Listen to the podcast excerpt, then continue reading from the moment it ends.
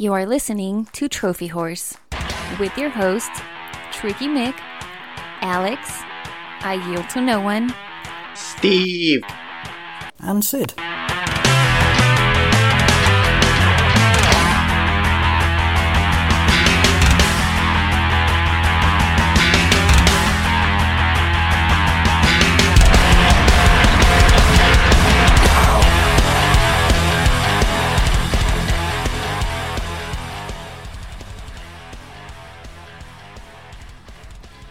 Hello, everybody, and welcome to Trophy Whores. This is episode 564. I'm your host, Tricky Mick, alongside with me, the man, the myth, the legend. It's Alex.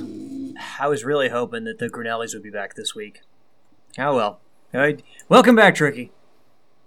Thank you. He brings the awesome. It's I yield to no one. So before we get too far down the rabbit hole, Uh oh. we're going to do some live reaction theater because we are live on Twitch. Yes. We are live on Okay. Twitch. Okay. Okay. So the Twitch people may not get this right away, but gentlemen, you two have your phone. know You, you have two me- have your phones with you. Yes. Yes. I can't live Tricky. without having my phone next to me. All right. Hold on here. Let me let me find the text group. I am a millennial after all. There we go. I think t- I don't. I, I think technically I am, but I don't claim to be. All right, gentlemen. Were you were you born before 1980? Oh, nope. Okay, I'm not a millennial. All right, gentlemen, you will You be getting no, a if- picture. If you were born before 1980, I could. Uh, no, if you were born after 91, I think you're a millennial. I'm pretty sure I'm a millennial and I was 84. Are you going to shut your mouth? Be I thought I muted. Now, why the fuck would somebody go and do that nonsense? What happened? Why why is this car's the truck one side of their truck bed Wow. completely off? That that looks like what I do during a snow plow, snow route. Me when you hit cars with a sn- with a snowplow? Absolutely. Why Wow. what what happened? Did, what would cause this? Did someone Wait, wait, wrap it around like a pole and that pole rip the side of Hold on the a car second. off? Well, well, hold on a second. I, I have to ask the important question: Is the person okay? Yield? Yeah, Is that your truck? that was my truck. Well, I'm sorry that you drove a Dodge. Let's just put that out. there. Right, man, that thing lasted me 19 years. And now, what the hell did you do? Well, that you should be getting another picture. This is fantastic radio, but we need we need It to is. post these somewhere for. So I was right. It was a pole. Yeah, it was a pole.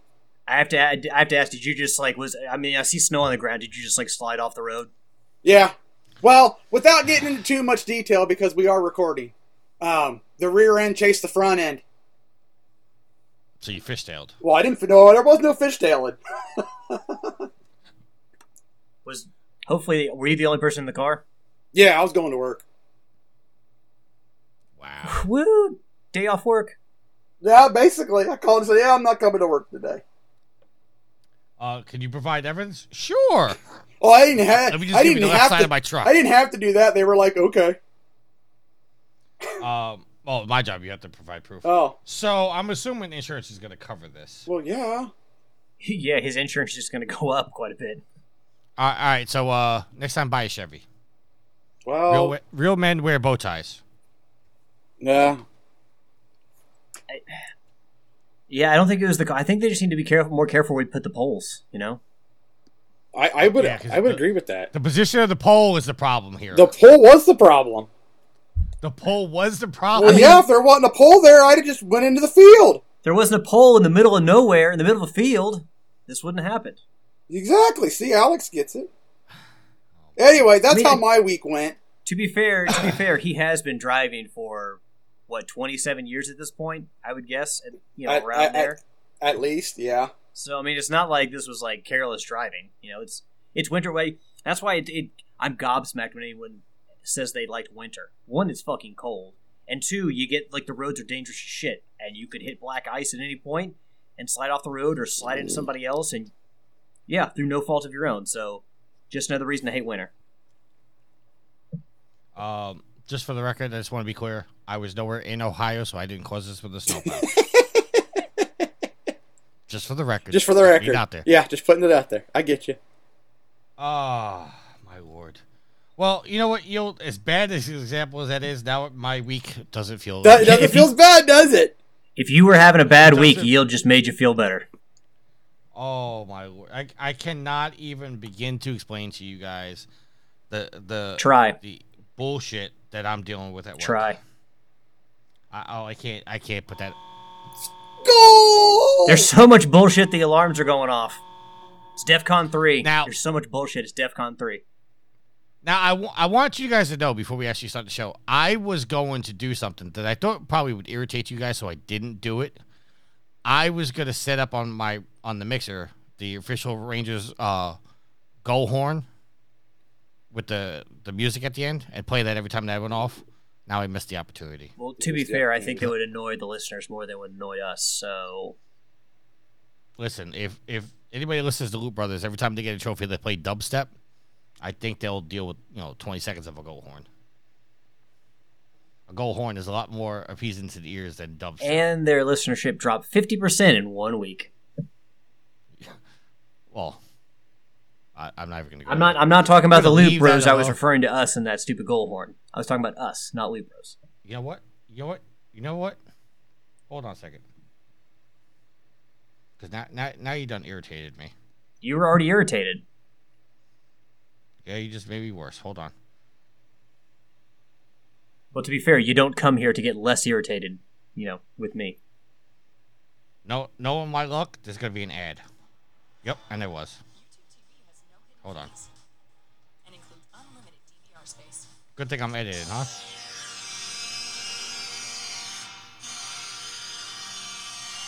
Sounds like a train. Hold on.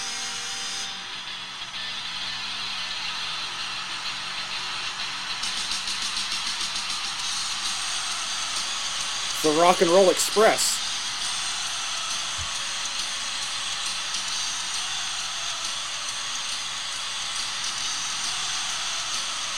This is great audio, by the way.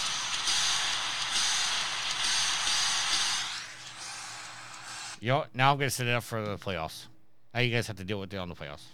Again, Playoffs. the listeners. Yeah, who's is that? Jim Mora? Who's playoffs? Who's, What do you mean who said playoffs? anything about playoffs? We can't even win a game, let alone talk about the playoffs.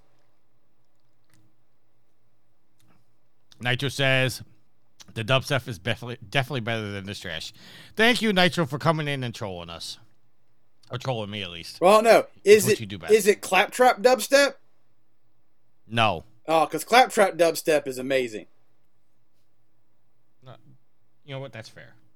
All right, can we get back to the noble You're show? the Sure, hold sure. on, hold on. Don't come at us like that. You're the one that brought that Rangers nonsense onto the. Sure, No, where are we at? Where are we at in the show now? Because I, I totally forgot. we haven't even done our updated trophies yet.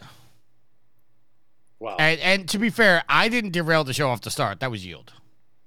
Aren't you Because I glad had he a life I had a life changing event this week. I, I didn't say it was bad or you were wrong for it. I'm just saying I'm not the one that got us derailed off the start. Yeah, but you also have to take credit for getting us further derailed by talking about the Rangers. That's true. I have to admit that. Look, if you're going to derail us further, derail us with some of the juicy gossip from your work. That's more exciting. Grown men need to stop acting like I babies. don't, I don't know. say. See, you got to be careful about that being union. That's the thing. Is I can't say because I know they listen to the show because I I received a suspension from work because of something I said on the Loop Bros. Really? Not even on your own show. Not even on my own What, show. what did I- you say? Tell, You want me to say it again so I get suspended? just I tell was us, tell us, tell us, tell us off air. I was going to see if you would do it without thinking if you would just do it. No, I'm not. I don't want you to get suspended no. from work. I mean, not that you do any work anyway. Uh, Well, hold on. You're like the last episode. You were the only person in the office, so how can they suspend you when when there's so few people to work and there's so many people on probation? Well, I mean, granted, everybody's coming off probation in the next. Every at least everybody in my garage will be off probation in the next two months. Well, no, not if they keep. Unless they got not unless they keep unless they got extended. Unless they got extended, which uh, one guy who arguably, um, okay, so I I'll give you a little story without giving you full context. Okay, uh, about a year and a half ago, I was the clerk, and that's when you guys know that I started working days. I started working 6 a.m. to 2 p.m. every day. as the clerk, I basically ran the office and I set up the board and the orders for the future guys. Uh, while I was a clerk, we had an influx of 40 new guys to come into the garage. All those guys are getting close to the end of their probation, except for one guy who came in. He worked for two weeks uh, and then went out with a knee injury and hasn't been back to work since. He got extended 14 months on his probation. Really milking that injury. Well, we had another guy who I'm not going to name. Um, now, I, I okay, I'm going to clarify this by saying, I mean, no disrespect to anybody. It it to to be hundred percent honest, I don't fully understand it either. But we had one guy come in, and because we have to cater to religious things, this guy came in and said he didn't needed off for the Sabbath every week. So like we have assigned chart days, which is our days off. Uh, he needed his chart day to be the Sabbath, but you guys uh, know what the Sabbath is, right? Yeah, it's Sunday. Okay. He apo- apparently followed the lunar Sabbath. So his day off would change every single week. Didn't know that was a thing, but there are different religions. I didn't know it either. And I can't even tell you what religion it is. That's But- that's the key. That's what he didn't want anyone. He didn't want anybody to know about it, so he could just make it the rules as he goes along. I actually, when you're done, I do have a story to go along with that. But you know, I, I I try to be respectful. You know, we we follow this guy, but after all the examples we made for this guy, this guy has not been to work in nine months. Wow, that's a heck And of a somehow- lunar. That's a that's a heck of a, a Sabbath. and somehow this guy still has his own, still has his job. Rangers kicking ass today. Uh, I was gonna pick up my phone and do the YouTube thing again, but I was like, you know, I'll, I'll pass you guys. Uh, but yeah, it's just like, got. Uh, again, I'm I'm gonna be careful how I word this. Please, Department of Sanitation, if you hear this, I don't mean any disrespect I do. there's some there's some guys well you can say whatever you want i can't um there's some guys that deserve to lose their jobs and somehow keep their jobs and there's some guys that don't deserve to lose their jobs and they're fired without notice and i and it just baffles me to this day right. Yeah. you have a story to go with Yeah, real quick about. I mean, you mentioned the you know the respecting their religious freedom and everything. Uh, there's a guy who I used to work with. Not his name, his name, but he uh, he was usually had Sunday off because you know to uh, to observe his religious freedoms. And uh, there was one Sunday actually, I guess, where he needed to be scheduled to cover like a shift as um, to do you know a certain specific task at the store. He finished that specific task at task and wasn't even there for half a shift and just walked the fuck out of the store and went home. And uh, as far as I know, nothing ever came of it. He just fucking walked out. And he came back to work. He was still working there after that, but he no punishment whatsoever. So that just kind of goes along with you know you talk about respecting someone's uh, ability to practice their religion. And if you, you work with somebody who does that, it's like, man, that's shitty. I'm working and you just fucking leave. It is what it is. Yeah. Uh, in, in case you didn't hear, Rangers scored again, so it's now three nothing. Uh, You remember how we caught shit for? Uh, I think Lucia was still on the show, but we made fun of the division that one episode, and people got real cranky about that. That's going to be this Yep. thing: is hearing that goal horn. People are going to get cranky, and they're going to turn this episode off. And I'm sure we're going to deliver another banger like we always do, but they're going to be chased off by that damn goal horn. Well, we're gonna have a banger until the end because I already, I already warned Yield, but uh, we, we got to talk merger for the topic of the week. No, like no, like non-Microsoft Activision merger. No, yeah, we have to talk about that merger. It, we need like a count. You know those like safety counts. It's like this many days since injury. at this This many days since Trophy Whores talked about the merger. Yeah. Look, I saw a story. I Uh, actually saw a related story last week, and I completely fucking ignored it. I didn't put it on the agenda because I just didn't want to talk about it. So, Trophy Whores Nation, you're welcome. I'm out here looking out for your well-being. well, to, to be fair, I didn't. Uh, the only reason we're doing this is because I didn't have a topic of the week worthy story to throw in there. So We don't just you don't just throw some shit in there just to make a topic of the week. You just if there's not one worth talking about, you don't call it top of the week. You know? All right, let's get into our updated trophies. I am level 832, total trophies of 25,215 and 675 platinums. Uh, you or Alex, before I let you go, I just want to thank you. Last week I heard you say that uh, I am a much better host, and I'm not being egotistic or anything, but it's nice to hear a compliment from you every so often. No, I think you're a better host. I think Daryl's a better host than I am. So even when Daryl's a guest, it's like Daryl, would you please host because you're a better host than I am? Daryl, you're not an official host of the show, but can you just host this? Because I really don't. I'm not really good at it. Alex, what are your trophies? I didn't say I wasn't good at it. I just say I'm not as good. I am right on the page this week, on top of the ball, level 470, 474, total trophy count of 8,575 with a platinum count of 141 in 142 games. For the first time in you know three or four weeks, about a month, I haven't gotten a platinum this week, but stay tuned because I may have my own gold Yes. horn coming off while we record this episode of Trophy Horrors. You are not playing games while The we fuck record. I am. You, you know what? I am. I, I just I, I- I'm disrespectful. Yield. Yo! What uh, what are your trophies, sir? Well, I got some gold, some silver, some bronze, and I got a new platinum this week. I heard you got two new ones. That was last week. Ah, Okay, Thanks for paying attention. I do pay Uh, attention. So, so I am a level 490 with a trophy count of 9271 and a newly minted 166 platinums. I got I I mean I got three new platinums, but it's not worth talking about. So No, my Do you- one game's better than your three. You, it probably Do you is. do you want to say the names so we can all have a good laugh? um, well, two of the games I think are the exact same game. Oh, just Uh, different Stack. regions. That chicanery. No, one's the PS4 version, one's the PS5 version. Uh, I got Classic Journey. Did you did you actually Ver- play it or did you stack it? Well, I. Okay, what do you mean by Did you did you auto pop? You basically import your No, file No, and no, then just no. auto pop it. No, no, no. All, okay, so I got Classic Journey and Classic Journey Nitro, which are basically the same game.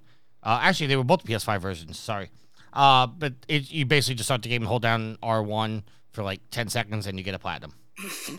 it would take it would Uh, take less time to do that than to actually auto pop the trophies by moving over your save file. Yes. Uh, and then I got the uh, platinum in Burger Fun, which again is a very easy platinum. It's but uh, you actually have to do some work. You have to uh, do some uh, syncing up with the buttons in time. So it's like rock band esque, where you just have to like press the right button as it hits the circle. It takes like twenty seconds. So so yeah, if we're talking work, you mean in comparison to that previous trophy you mentioned that you got Yes. in ten seconds? You- That's the amount of you work. You actually have to pay attention. Yes, you actually have to pay attention to Burger Fun. Uh, just for for reference, I got Burger Fun's platinum in 42 seconds, Classic Journey in 38 seconds, and Classic Journey Nitro in 29 seconds.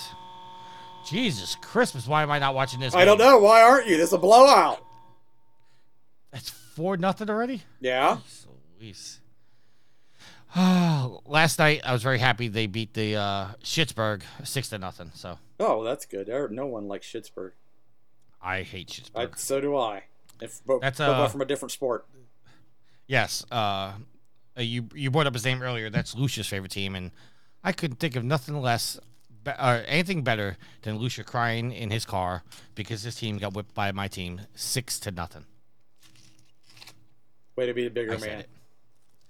Uh, uh, Matt G's in the chat. He says we don't have to talk about the Microsoft thing. I know we don't have to, and You're- he also says Alex can play games. If you're gonna have Super Rangers go horn, go off.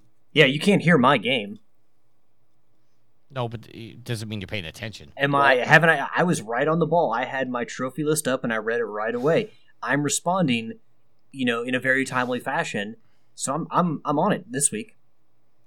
Yeah, you actually did have the agenda. up. I, I was impressed. I saw it. Well, you know, sometimes Uh, you- you, you live and you learn it. You just kind of figure out this profession professionalism thing as you go along. Uh, I mean, you're no longer in the agenda, but yield is. I, I appreciate that yield. You're, you're welcome. Uh, Sid is level 830 total trophies of 22,942 with uh, 716 platinums. So he's uh roughly what is it, 30 36 platinums ahead of me. I can get that in about 10 minutes. no. 25. He's a little bit more than that. 41. Alexa, no, what's sorry, sorry. 716 He's minus 30, he's, 675? he's 25, 41. 41. Yeah. Yeah, I can get that in an hour. Well, you could if you spam the heck out of the things. You could. Yes, I could. All right, so let's get into what we're playing. Uh, Yield, we'll start with you, sir. So I've been playing some Zombie Army 4 Dead War. That was my latest platinum. Like I said, my one game was better than your three.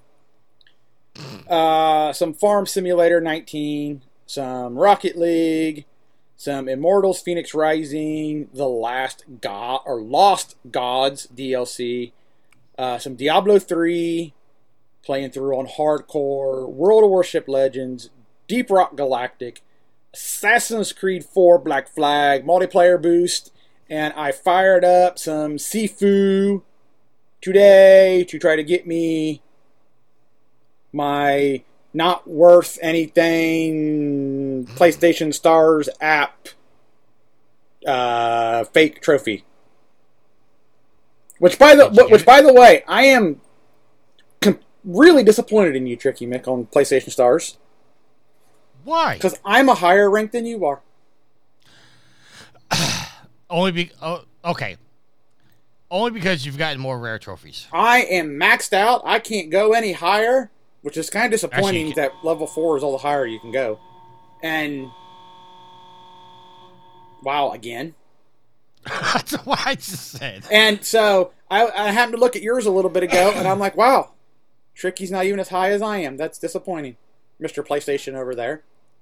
Well, I I purchased more games than you. Well, I'm sure you have. Um, uh, I'm, I'm trying to bring it up right now. Jesus, five nothing. It's not even ten minutes left. Ten minutes into the game. There, kicking some ass. and I'm not watching the game.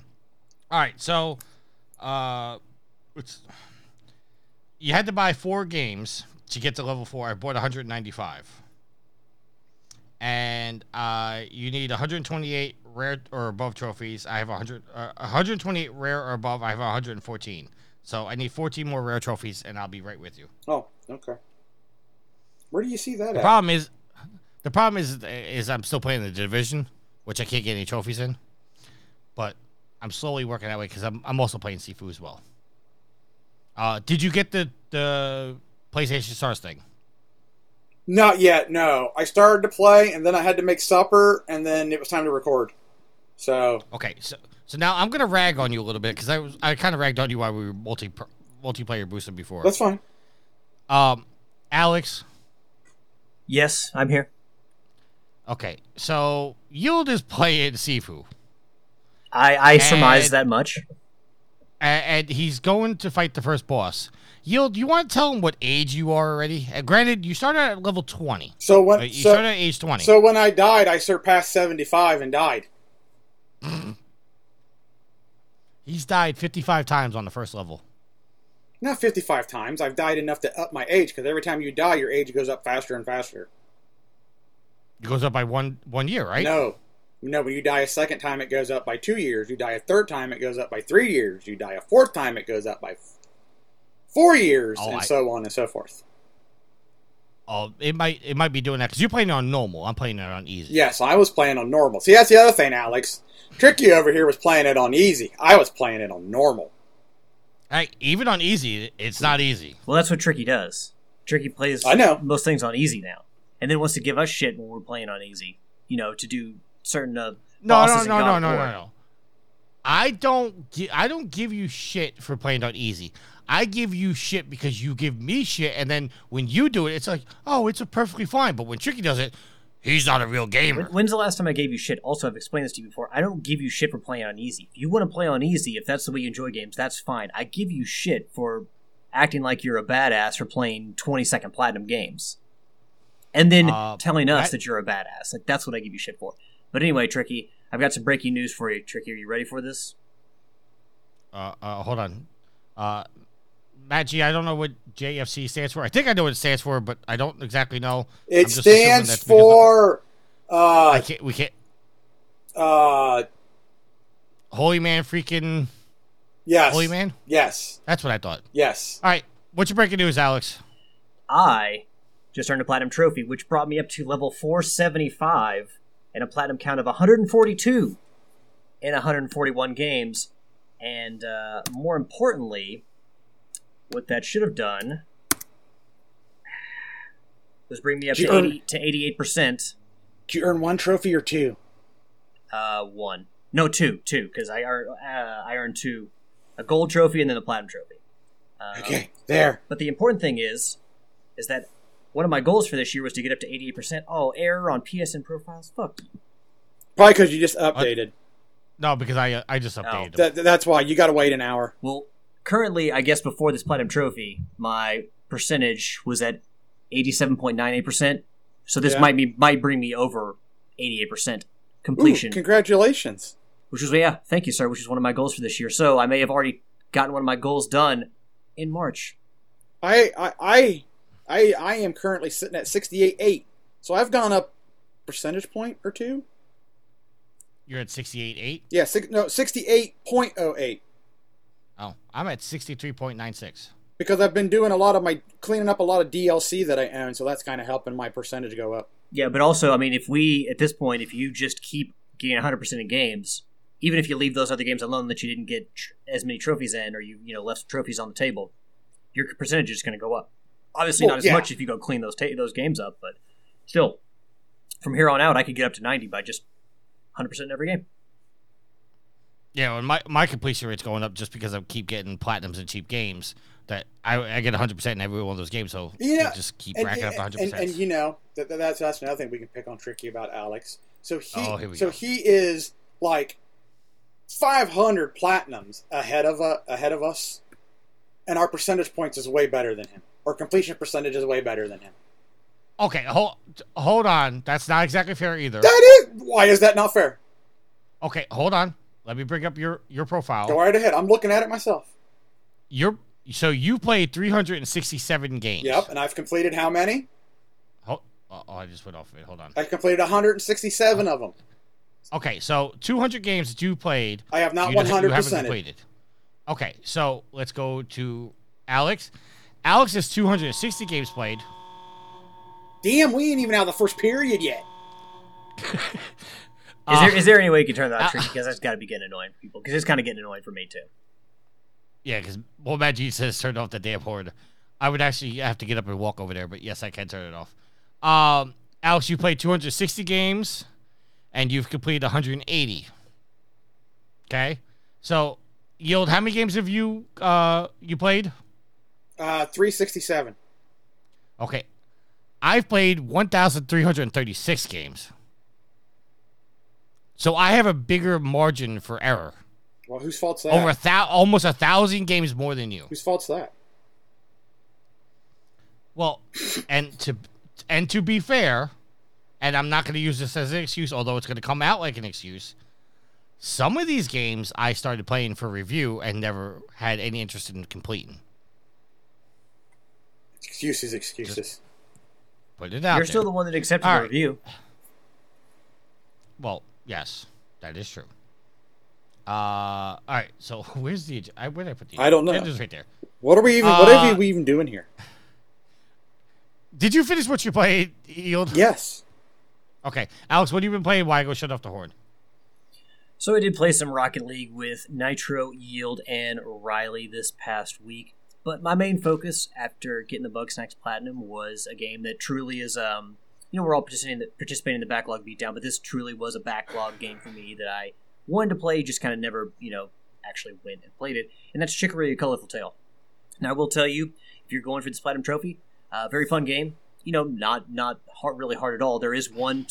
I before you play the game, please read through a trophy guide because there's one glitched trophy or there's one trophy that is tied to a missable item that you would you have like an opportunity to get, and if you miss that opportunity, then you missed it. So please read the trophy guide before you play the game.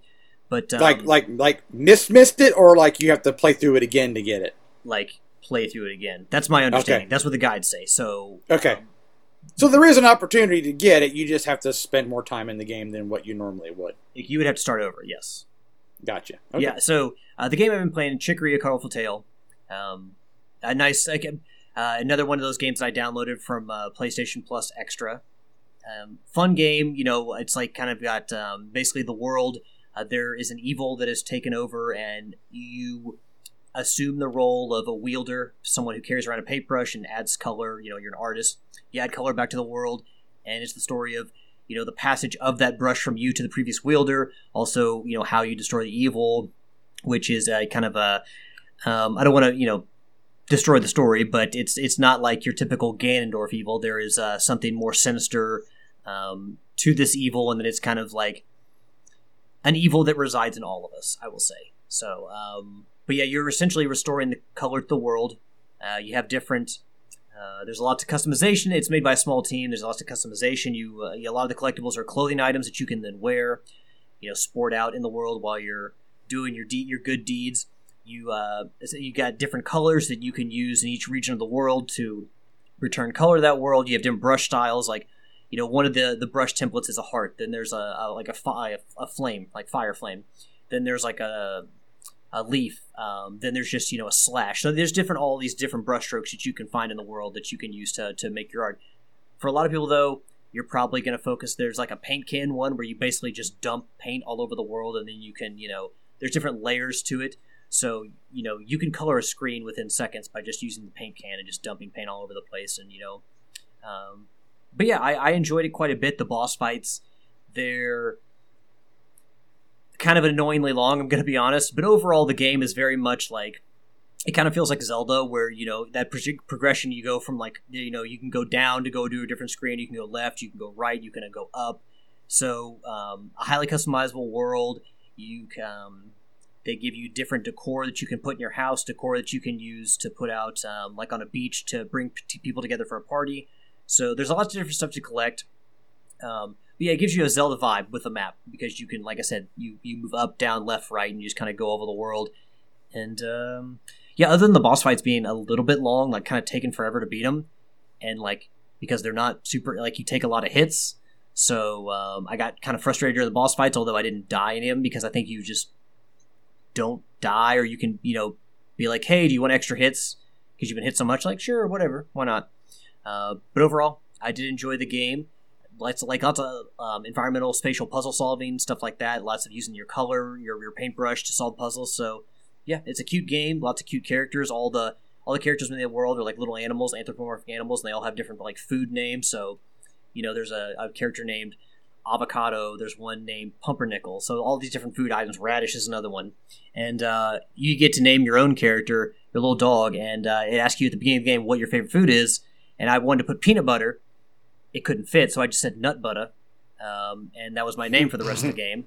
So, uh, so yeah, a very cute game, very fun, some pretty you know head scratching puzzle solving, and just like being able to recolor the world the way you like is is pretty awesome. So yeah, I, I highly enjoyed it, and I will tell you that if you're going to go after this platinum trophy, the guides say ten to twelve hours. That's bullshit. It's more like twenty to twenty five.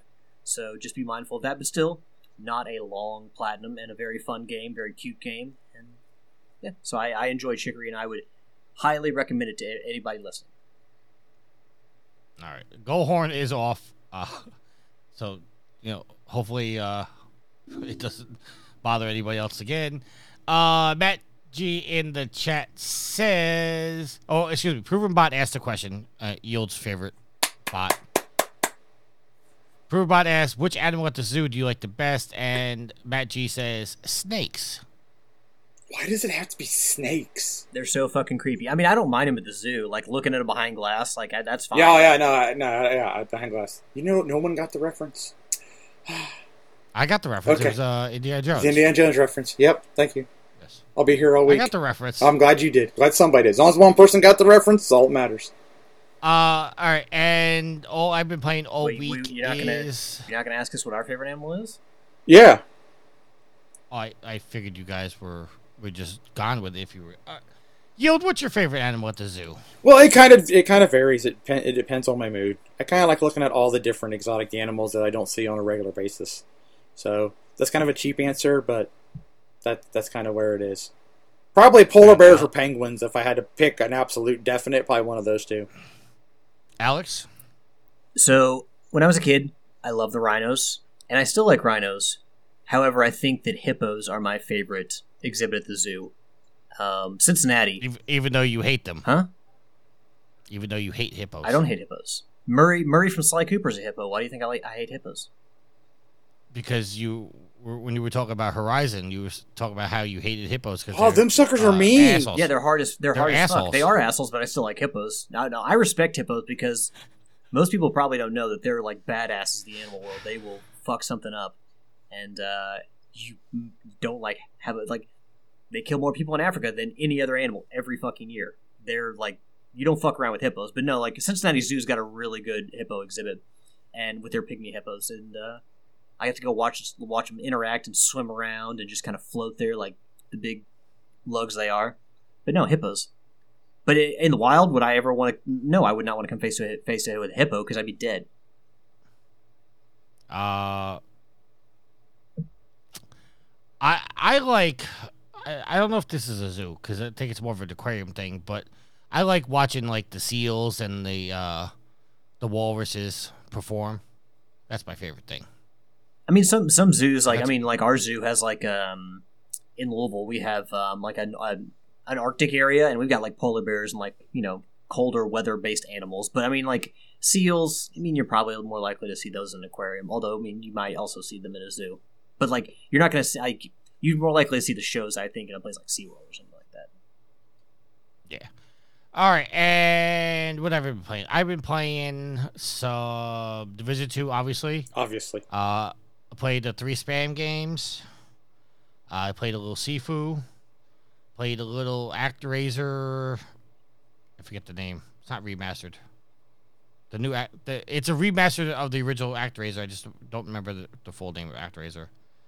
Uh, Aftershave? That's it. No. I don't No. know. No. All right. I don't get that reference. You said act razor. I said aftershave. See if I ha- if I have to explain it, it, it loses its funny. Uh, just a Black Flag. Uh, some Black Flag multiplayer with Yield and Nitro and JT. Uh, there's another game that I'm not thinking of. I recently played I don't know. I think those are the ones I've seen you playing. Sifu. Played a little Sifu. You said that. Actraiser Renaissance. That's what it is. That's all I've played. All right, let's get into our first topic. Alex, you probably may or may not have noticed this. Uh, this is coming from exputer.com and is written by Mohammed Namir Zia. What the fuck is this website? uh, just the first website I found with this topic. PlayStation 5 update adds a new animation for unlocking the Platinum Trophy. The latest update for the PlayStation 5 has added a special new animation for unlocking the Platinum Trophy. Getting the Platinum is always one of the most satisfying, satisfying things completing a game, especially when it's particularly time consuming like Red Dead Redemption 2 or The Witcher 3. The fe- this feature makes the platinum getting the platinum just feel a little bit more special. Have you guys noticed it when you unlock the platinum, the new animation? So I have. Well, Alex would be the the, the most prime with that because he was just playing on his five. Yeah, so I got the platinum for Chicory, and I did actually notice. I, I forgot to say anything, but um, I did notice that there's a special animation. Like it actually has the platinum trophy like coming together because you know all the other ones have a static image, and the old one of the platinum trophy you would have a static image. This is actually the platinum trophy like forming. So it's like it's got like a I don't know how to say it, but uh, it's like an animated trophy pop. Okay, so Yield if you so I have Yield if you want I have if you want to see it, it's, there's a video of it. yeah. in the I, I was just saying I was just watching that video because I have yet to earn a platinum on my five since this happening. Um, I have to say they need to take that that uh, trophy ding and make it for all the trophies because that's more like a ding that we are accustomed to and not the whatever the heck they gave us. You're you're really still against that out, huh? Dude, I, I, I, I'm not the only one. All right, so we all know that my brother finally hooked up. He got his five, and he hooked it up. First thing he, I think he texted it either in our group or he put it on the. I don't think he put it on Facebook. I think he texted it in our group. First thing he texts, texted in the group. God, what's up with this trophy ding? I said, thank you. Okay, to be fair, you guys are brothers, so it, it it tends to lead that you guys would have the same taste in things. Well, that is That that, that, you- that is you, true. You and Homer are the only ones I hear complain about that sound. Well, because it's not really a sound. I'm sorry. I'm accustomed to the ding. All right, the three and the four. There was this ding. Now it's more of a. It's not even a ding. It's more of like a notification. And I'm like, where's my ding? Like I earned a trophy the other day when I when I was playing Immortals: Fenyx Rising: The Lost Gods DLC. I earned a trophy, and the only reason I knew I earned it was because my wife was sitting there and she's like, "Hey, you earned a trophy." Because it's not the You- noticeable ding. So, Uh, listen, if you if you if you need help finding your ding, there's you got bigger problems. Than so I'm I'm dying on this hill, and be proud of it. I don't know. But with, anyway, with, I- with the new anyway, generation, I- I they've like it. they've made it so the platinum trophy feels more special. So like, there's a different sound for it, and even tricky. Were you saying you weren't on last week's episode? But were you saying there's different pings for the gold, the silver, and the bronze? I believe there are. Some somebody told me I'm wrong, but I believe there's different sounds for the diff- for all four different But I mean, at Well- least the, at least now the platinum trophy feels different uh, with this new special animation, but also the the specialized like sound. Like I don't know, I like that the platinum trophy is kind of set apart from all the others. Well, so so do I. I I, I like it, but we, I'm just. Well, I had the opportunity. I was going to put that in there that we need the rest of the trophies to sound a little bit better than what they are. All right, uh, let's move on because I don't want I don't want to get on a spiel about the ding. Coming from IGN, the PlayStation Plus March 2023 game catalog update is highlighted by Ghostwire Tokyo. This is written by Taylor Lyles. Sony announced a new batch of games coming to its PlayStation Plus game catalog, which include Ghostwire Tokyo, Uncharted Legacy, Legacy of Thieves Collection, Immortals Fenyx Rising uh, are the headlines. Uh, you're also going to get uh, Tisha, T C H I A. I'm sure I'm pronouncing that wrong.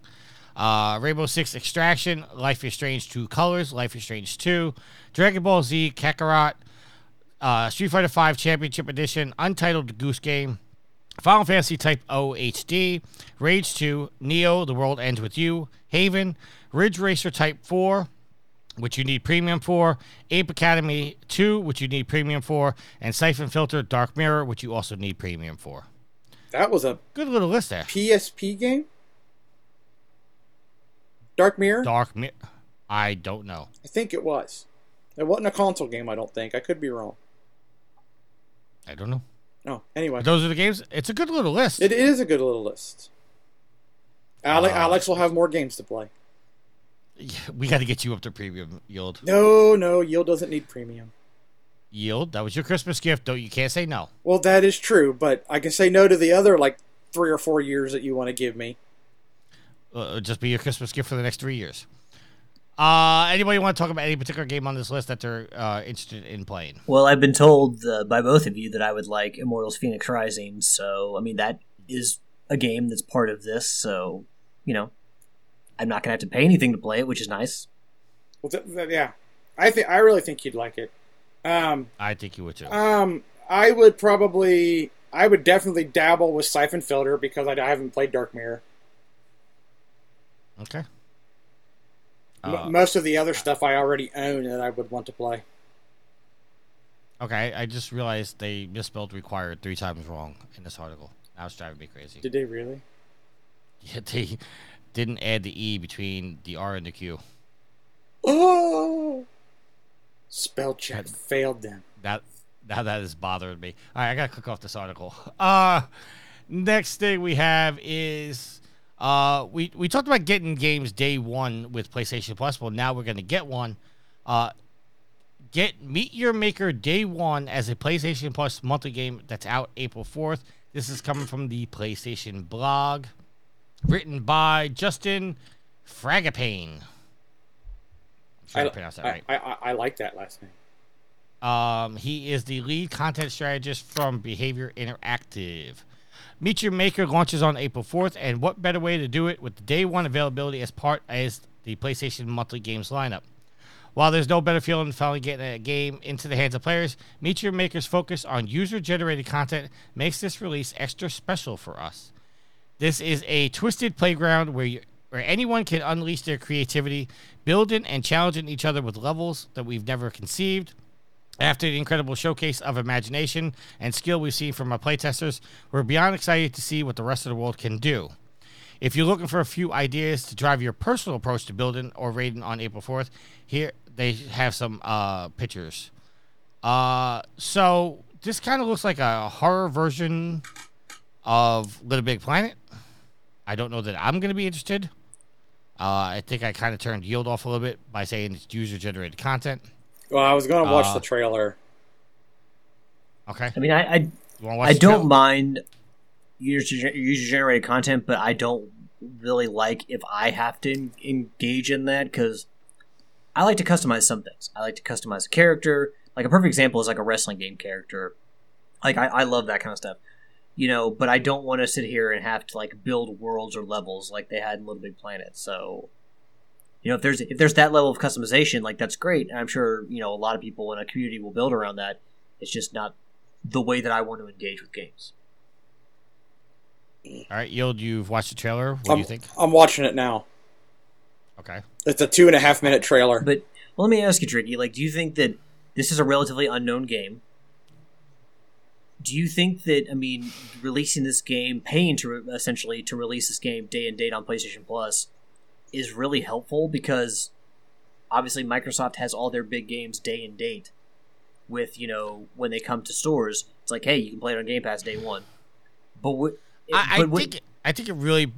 I, I'm sorry. no, I was just gonna. It doesn't help because it's not a big game. It's not like a game that people. It's not like a Street Fighter or like something like that. People have really been looking forward to. It's a game that maybe people will enjoy. It could be a very good game, but it's not got the hype around it that other big titles have.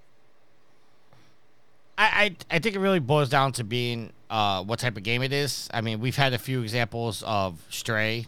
Uh, Bugsnax, I think, was free. Yeah, to be fair, Stray Uh, Stray had a lot more behind it than this game does. Rocket League. We didn't know anything about Rocket League before we got it for free. Um, so I think it really depends on the game itself, uh, whether or not it's going to be successful. I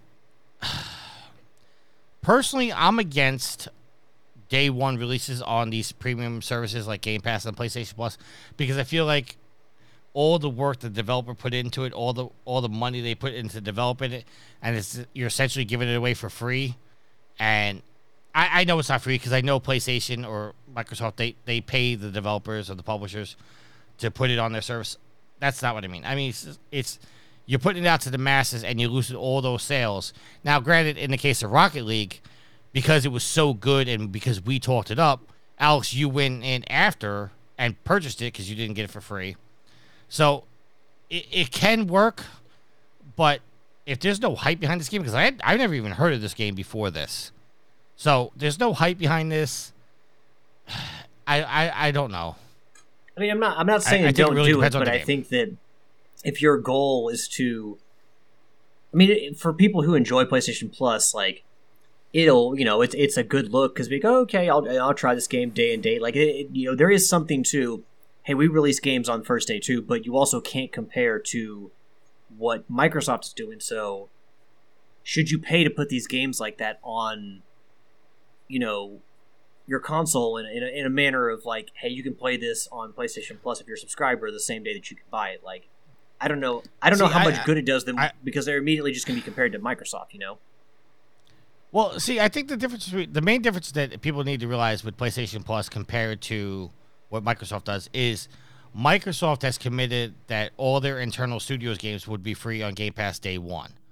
So, so Microsoft isn't paying themselves to put it on, obviously. So they're they're putting you know I don't know fifty million into developing the next Gears of War, and then they don't get any sales from it because it's being released on Game Pass. Where in this case, this game is being made by an outside developer. I think it's Behavior. Um, where they're making the money by putting it on, but they're foregoing. They're taking the upfront payment instead of sales which I think could be a good strategy because if your game's not known, you get it into more hands. You could possibly uh, turn around and you know sell future copies of the game, sell microtransactions, whatever it is to support your game. And if they feel like they're going to get more in the upfront payment than they would in game sales, this is a smart move. But then I counteract that, uh, counteract that with saying, if you don't think your game's going to sell, then why the hell did you develop the game? Yield, I'll throw it to you. You've had time to watch the trailer. What are your thoughts? So, from what I saw of it, I wanna I wanna like it, but the whole entirety of it being user generated means I will probably be more frustrated by the fact that I died, not ever getting to the end of a labyrinth, than I actually will by the fact that I actually got to the end of a labyrinth. I don't know. It looks intriguing. I may or may not give it a whirl. I, I just I don't know. Okay. Like I wish there was some base stuff, and like you said, you know, kind of a a, a little big planet that you know. I you know I wish there was some standard stuff that you could do, and then oh hey you know the real meat of it not really the real meat of it but there's also the user generated stuff that you can do where it seems like it's just user generated from out the go I think I, I I think I'd be more frustrated with it than I would be enjoying it. I don't know. We'll see. All right. Uh, moving on. Tricky, real quick, Uh, got a question for you. It, Yes, it relates to PlayStation Plus, Plus Premium. okay. So I was looking at the classics catalog, and I noticed that some of the games, like Heavenly Sword, you can only stream, but then there are other games that you can download to your console. Have they ever explained PS3 why games. You can you can only Yes. stream some and others you can download? Yes, the some games you can't download, you can only stream, and those are the PS3 titles. Oh, so the PS3 are stream only. Okay. Yes. Uh, that's weird because some of the PS1 games you can download. Right? Yeah, be, uh, it, it goes back to the whole way they designed the PS3 with the uh, what, Cell what they- processor. The cell processor. Yeah, it it just wasn't compatible with uh future consoles. So they've had a problem with that from uh, from the start, trying to uh, you know get these games up there. Because even when it was PlayStation Now, only the, the the PS3 games could only stream; you couldn't download them. All right, moving on to our next topic, coming from my not favorite website, who I think is just a bunch of clickbait people. Uh, comic book gaming, written by Tyler Fischer. PlayStation Plus subscribers are losing nine games by the time you hear this on the audio podcast. If you listen to it now live, uh, you still have some time, but not much. Uh, PlayStation Plus subscribers are set to lose access to nine different free games next week on March 21st. If you're a PlayStation Plus Essential subscriber, which is, say, a subscriber to the basic and standard tier of PlayStation Plus, these nine games are not going to concern you because you've never had access to them in the first place, as they were locked behind Extra and Premium. If you are an extra or premium subscriber, the games do concern you, but thankfully none of them are particularly consequential, broadly speaking at least. One of the games below could be one of your favorites, but generally most subscribers won't be too crestfallen. That's a hell of a word. That said, the games are to depart on March 21st.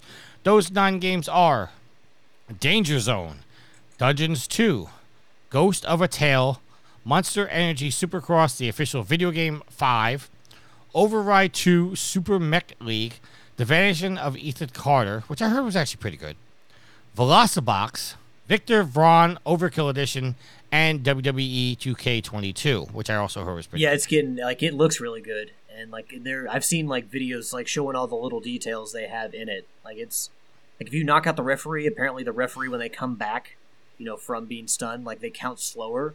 So apparently they put a lot of detail in this one. Uh, G says, and yet you're here clicking on their bait. Yes, I am. Um, so yeah, if you want to play those games, you got two days to play those games. Okay, moving on. This was I, I I thought about putting as our topic of the week, but I, I don't think there's too much conversation we're gonna have about this. No, there's not. This I, I just co- read it. You just read the article. I just read the article while you were talking about the other thing. Okay. Coming from IGN and written by George Yang. Neil Druckmann says Naughty Dog has chosen its next game, but it doesn't confirm The Last of Us Part 3. Uh, on an episode of the Kind of Funny Spoiler Cast, Druckmann said, uh, quote, I know the fans really want The Last of Us Part 3. I hear about it all the time. All I can say is we're already into our next project, and the decision has already been made. I can't say what it is, But that is the process we went through. There's a lot of consideration on different things, and we picked the thing that we're most excited for, end quote. He went on to say, quote, at the end of every project, we purposely explore several different projects. Some of them might be a sequel and then a bunch of new ideas, and we feel like where does our passions lie? End quote. So, uh, Yield, I will throw it to you first. Uh, I know you haven't played The Last of Us Part 2 yet, so uh, Last of Us Part 3 probably wouldn't be too exciting for you. But do you think we should get Part 3 or new IP or Uncharted, or do we go back in the retro and get us a you know a game from their past? Uh, I'm fine with the new IP. I think it's about time that they kind of start pushing themselves in a in another direction. Okay. Anything to add to that, or just just No, that's where you stand? That that's that's where I stand right now. I might have something after you guys throw in your two cents. All right, Alex, your two cents. Yeah, I mean the way they left off the Last of Us Part Two, I want to see a third one, and you know I'm I'm not nothing against new IPs. I fully enjoy new IPs. I mean, at one point, Ghost Tsushima was a new IP, and we've I don't know if you guys have read, but they uh, their Sucker Punch recently posted for something uh, a job at uh, the company that is pointing towards, or at least people are speculating is pointing towards Ghost Tsushima too. Shock, but I mean, I I want them to more fully flesh out The Last of Us um, after the ending to two. I just the, the ending to two just didn't sit well enough with me, and I want to see more of that. And you know, I know that Sony's studios have, especially Naughty Dog, probably in particular, have more autonomy when it comes to this sort of thing. You know, because I mean, you see how successful the Last of Us uh, TV show has been. Like, um, it grew its audience, maybe even doubled its audience by the time the end of the show, uh, the end of the show came about. Um, I, I have to look that up because I, I did see a number for what their last episode did. But they've also got like I saw on GamingBible.com today that they got a board game, a tabletop game coming out for The Last of Us, which I shared with you guys as well. So, I mean, obviously, And and they also have uh I'm sorry, and they also have the the Last of Us multiplayer coming too. yeah, which they said we I read that we'll hear more about next year, which By the end of this Okay. year. but um but yeah wildly successful ip so even if sony is like you know even if they don't necessarily micromanage their studios and don't like force them to do things i would have to think that somebody at sony's like you know hey there's a lot of money that can be made off of this you know um where was it the video game hall of fame uh, the last of us is one of the nominees to go into the video game hall of fame this year so i would have to think that Sony has to be giving them the nudge nudge. It's like we, we understand that you guys are passionate about these things, but maybe there's more life in The Last of Us. I'm sure that conversation has come up. Now they may eventually, in the end, let Naughty Dog do what they're going to do, but I think that Neil Druckmann, with him being involved in the television series, and then already you know renewing for season two, and then the potential to do a, thir- a fourth season with a third chapter in the game, I don't know. He we may be seeing him taking an off ramp from games to like television shows and movies with I mean this may be the point where he he starts to to move in that direction but I just think there's more life than they can get out of The Last of Us. There's still like you know you don't want to just make a sequel for the sake of the sequel or make a sequel for the sake of making money. But I do think there's more life in The Last of Us story. And I think obviously he said he hears about it all the time. People want a third part, so I think in the end they'll give us the third part. I think that's what their next game is but unless they're treating the multiplayer as like the third part. But I, yeah, I, I don't see them as much as care and, and effort as they put into The Last of Us. I don't see them taking an off ramp to a new IP just yet. PlayStation Six, maybe. I, I see 100% going to a new IP. Um, and because uh, I I did read this in the article, but uh, it does say uh, it's unlikely that Naughty Dog's next project is related to Uncharted, as Druckmann stated the studio is moving away from that franchise. While he stopped short of confirming whether or not it was The Last of Us Part 3 back in 2021, Druckmann said he had written a story outline for another Last of Us game, but clarified that the studio wasn't currently working on it. Now, that was two years ago. That could have changed. Um, I I think that they are definitely working on a new IP. I don't think we're gonna get The Last of Us Part Three for at least five years. Um, just because I think we're being saturated with The Last of Us stuff right now. We had you know we just had Part Two released. We had Part One remastered. We have the TV show. and now we have the multiplayer going. That's four projects in a row before since we've seen an Uncharted game. I think they're definitely moving on to another IP, at least to, to let The Last of Us breathe a little bit. Also, I think it's uh, it's it's weird timing because they've already stated that the the TV show season two was going to follow the second game, but they were going to branch off. I've said on the Patreon, and I think I've said it on this show as well. I think they're going to take seasons two and three of the TV show and tell both sides of part two, and then it gets going to give them time to either write or release part three. So by the time we get the next the the another season of The Last of Us, they already have a storyline to base it on. So I I definitely think they're doing a new IP, which I'm excited to see because I think Naughty Dog is fantastic in their games they make. All right. Uh, yield. Anything else to add or no? No. Okay. Moving on to our next article. Excuse me, article written by Ryan Zinsdale from IGN. The Hitman franchise is on high hiatus as IO Interactive focuses on a James Bond game. As reported by PC Gamer, IO Interactive Chief Creative Officer Christian Elverdam told Eurogamer that it might be a while before fans get another major major entry through Hitman World of Assassination will continue though I'm sorry, Hitman World of Assassination will continue to be updated. Quote, right now a major major new Hitman game that's a little bit on hiatus. We're building another agent fantasy that's taking up a lot of our time, but obviously we'll come back to the beloved Agent 47. He's still very much in our heart of this company.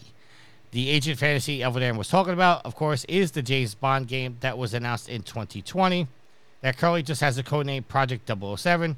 Very little has been revealed about it since. However, we do know it will have an original story. Uh, I think this fits. James Bond fits right into their wheel uh, wheelhouse. What about you, Alex? You think so? I mean, yeah, with the whole spy agent vibes that you know you get from Hitman, I think. I mean, maybe a more gritty, or like a because obviously James Bond's very mainstream. I'm not going to say it's like super family friendly, so bring take your kids there. But I feel like with Hitman, that uh, it's one of those franchises that I mean, it, it, it would I would say that it's a little bit, and you can dispute this, you know, trickier yield if you don't agree, but I would say it's a little bit darker or more gritty than than James Bond. Do you think that's fair? James Bond's kind of like Hollywooded up, right? Yes. I would say so. I yeah. would say so. Yes. So, I mean, this may be a way for them to bring more edge to James Bond. Of course, you're going to have to pay for the license, so that's going to cost you more money, but also it may appeal to more people than Hitman. So, but again, Hitman is obviously one of those franchises that's been around for a while that people recognize. So, but yeah, I mean, it makes sense if you're going to go something more mainstream. If you're going to use a licensed, you know, property, jumping from Hitman to, to um, James Bond is a reasonable step to take. Yield.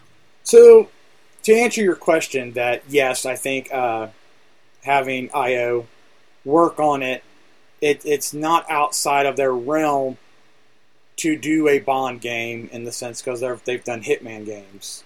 So, you know, gunplay, not necessarily traps, but uh, a, spy thing is, is not out of their wheelhouse, or you wouldn't expect it to be out of their wheelhouse.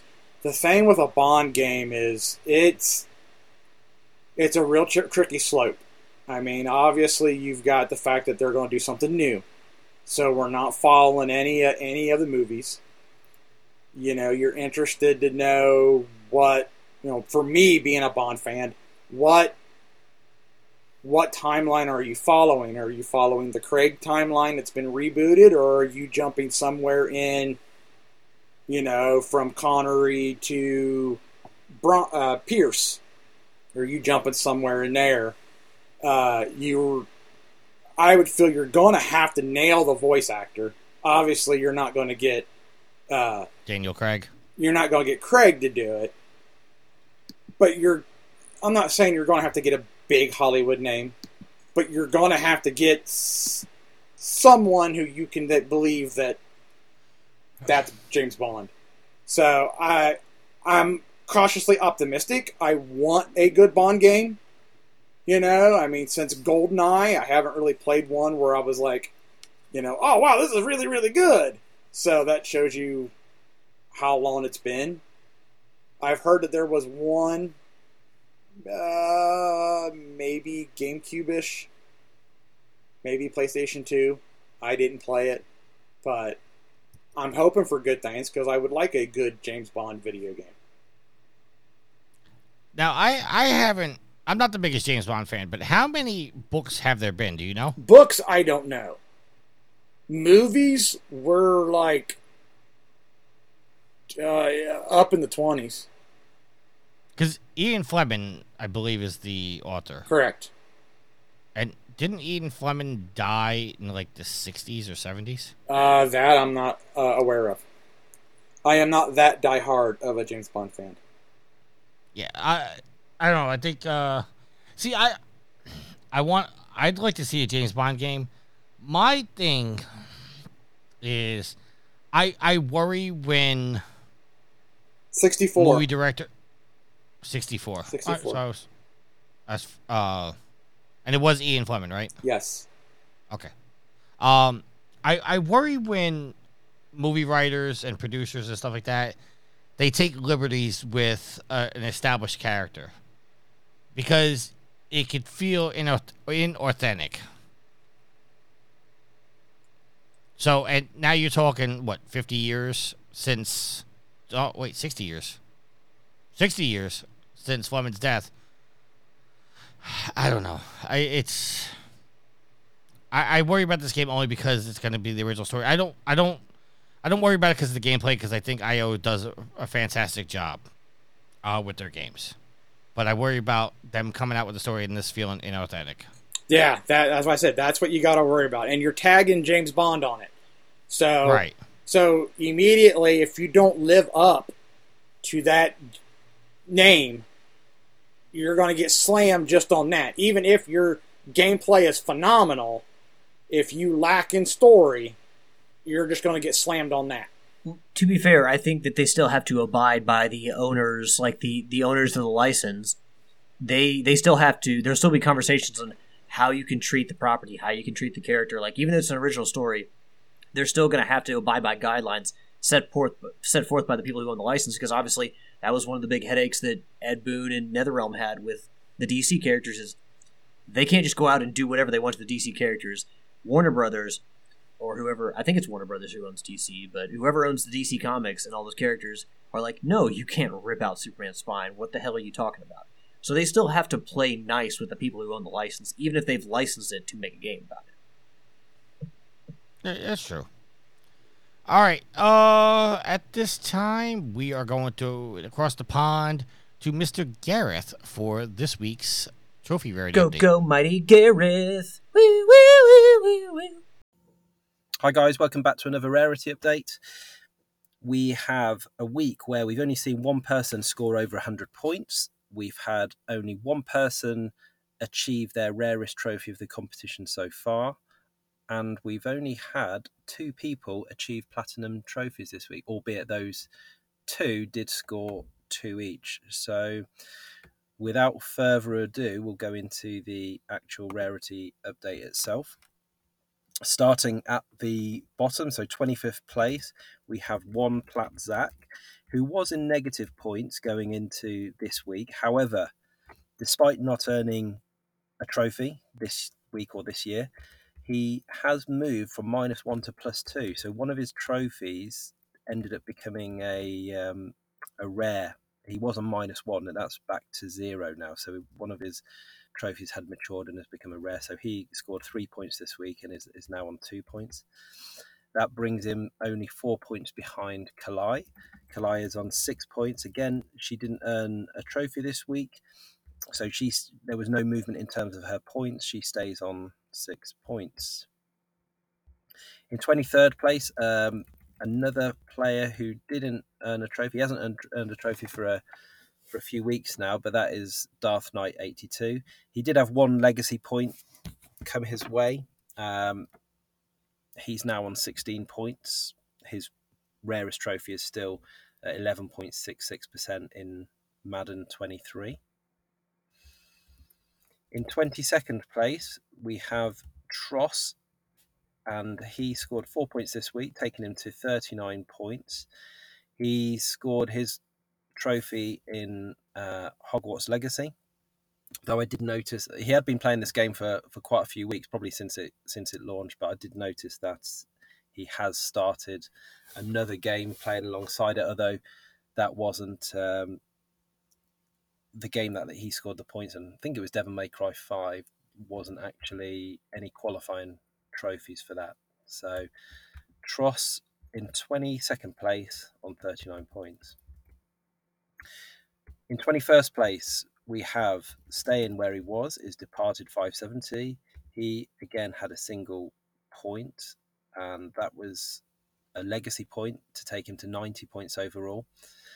His rarest trophy of the week was the Interloper in Forspoken. It was it was 82.39%, so a few despite earning a few trophies this week, that was his lowest. So therefore, that doesn't actually score a point um, for this week. In staying in twentieth place, there's a few non-movers right up to 14th is where we see our first move. But in twentieth place, staying there is uh, Homer gets duffed. He's on 98 points, seven points this week. Looks like he's gone back to the PS4, having sort of recently acquired a PS5. He's his rarest trophy was headhunting in Fallout 4 at 35.53%. The next player is Riley, the Brain 76, and he finally did break the 100 point barrier. He scored 105 points. He was level on points with Riley, um, sorry, with Homer uh, last week. He has moved ahead of him. He's on 105 points now, still going on Hogwarts Legacy and that was his rarest trophy of the week at 26.01%, the nature of the beast. So 12 points this week to 105. Next up is I'm Styling on You Bro, and obviously with his the type of games that he plays, his legacy trophies are um, doing a lot of work for him. He's his ultra rare has seen him increase. His very rare has actually increased overall for the competition since he joined. Bear in mind he wasn't hadn't joined at the start, he has seen a 21 point, uh, well, 21 trophy increase in, in very rare trophies. So that's where the majority of his points has come from. Um, he earned 16 points this week, but he actually did sort of turn the PlayStation on again. So it's two weeks running. We've actually seen a, a active trophy scored this week from Styling, and it was a decent one as well in Train Sim World 2. It was worth five points at 5.17%, so a very rare trophy. So he is now on 113 points. 15, 16, 17th, you can decide which way you want to call them, but Tricky, Jared, and Sadak are all tied on 129 points. So it was, we've seen a little battle there commencing. Um, the momentum seems to be going with both Tricky and Jared. Uh, Sadek is single figure. So Sadek, so I'll start with Tricky. So Tricky had 31 points. That was his best week of the competition so far. Um, he saw his ultra rares increase. He saw his very rares increase, despite not actually earning them because his his trophy, rarest trophy of the week, was at 52.83%, which actually doesn't gain him any points. So his legacy trophy has earned him 31 points this week to take him to that 129 that mean, meant he caught up with Jared. Jared and Tricky had shared a score a couple of weeks back. Jared had sort of passed him um, and looked to be sort of moving forward, but Jared scored 13 points, um, taking him to 129 as well. So they are back level. His rarest trophy was What Doesn't Kill You in the Quarry, which is actually the Platinum Trophy. So well done to Jared on getting that one. And Sadak scored uh, just three points to take him to 129. He's been single digits scoring in for the last sort of month or so. So based on that, you would probably expect Jared and Tricky both to move ahead of him, and you and you, you would feel styling it will probably sort of surpass him as well in the in the next two, maybe three weeks, uh, unless we see a change from uh. But I do know he is uh, an Xbox gamer as well, so that will obviously have an effect. But his rarest trophy was I'll do it again in Injustice 2 at 20.11%. There's then a big jump or fairly big jump to 14th place, which is uh, JT, that one Seagull. He's on 216 points, so about 80 odd points, 75 point lead.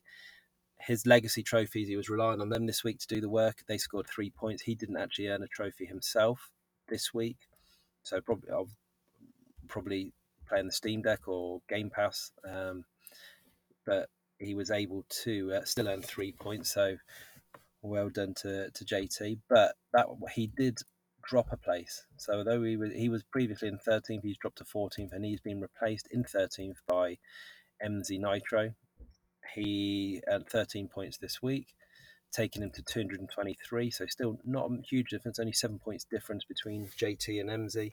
But MZ um, going through his online Assassin's Creed um, trophies, he his rarest was Destroyer in that in Assassin's Creed Black Flag at 19.26%.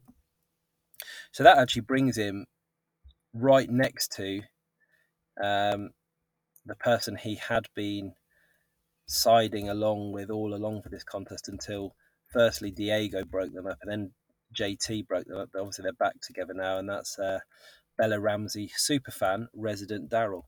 Um, he scored 10 points this week, taking him to 245. So MZ did catch up three, make three points up on him. Um, Daryl is still playing Gotham Knights by the looks of it. That was his rarest trophy.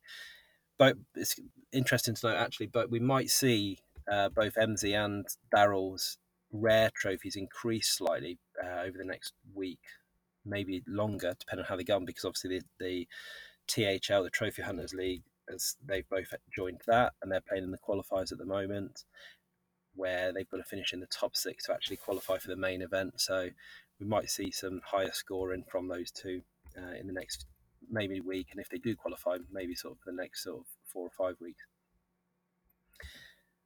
Moving up into eleventh place is Joe, Luke Bros co-host. He has got a significant lead. Um, he's on 309 points over over Daryl. So sorry, not 309 points more than Daryl. He, he's on 309 compared to Daryl's 245. So he had 21 points this week, and his rarest trophy was in WWE 2K23 at 6.48 percent. He shares a score, another sort of tied score, and he shares a, a position and a score with Diego. He's also on 309 points. He managed seven this week. Um, legacy points that were because his rarest was chapter 3 in castlevania lords of shadow at 54.84% so a little interesting battle developing there and obviously we may see mz and, and daryl sort of come into the mix for those positions as well as they look to get into the top 10 in ninth place dupes he didn't earn a trophy this week and because of the the way dupes plays he plays a lot of basically new release games. Um, so whilst so what it's an interesting one because for, for myself, I tend to play very rarely will I play a, a, brand new game. So a lot of my trophies are already from older games and have already matured to probably their realistic value. You you will get some swing, in, you know, in certain trophies. Whereas dupes will play uh, new games. So what what happens with his trophies is that one week he'll score really well and high because of the um, not many people have have earned those trophies, especially the way he sort of flies through games. But as those trophies become rarer, and if he doesn't sort of continue playing those sort of newer games to compensate for that, you get weeks like this where if he doesn't play, he ends up scoring negative. So he scored negative 18, um, taking him back down to 365 points.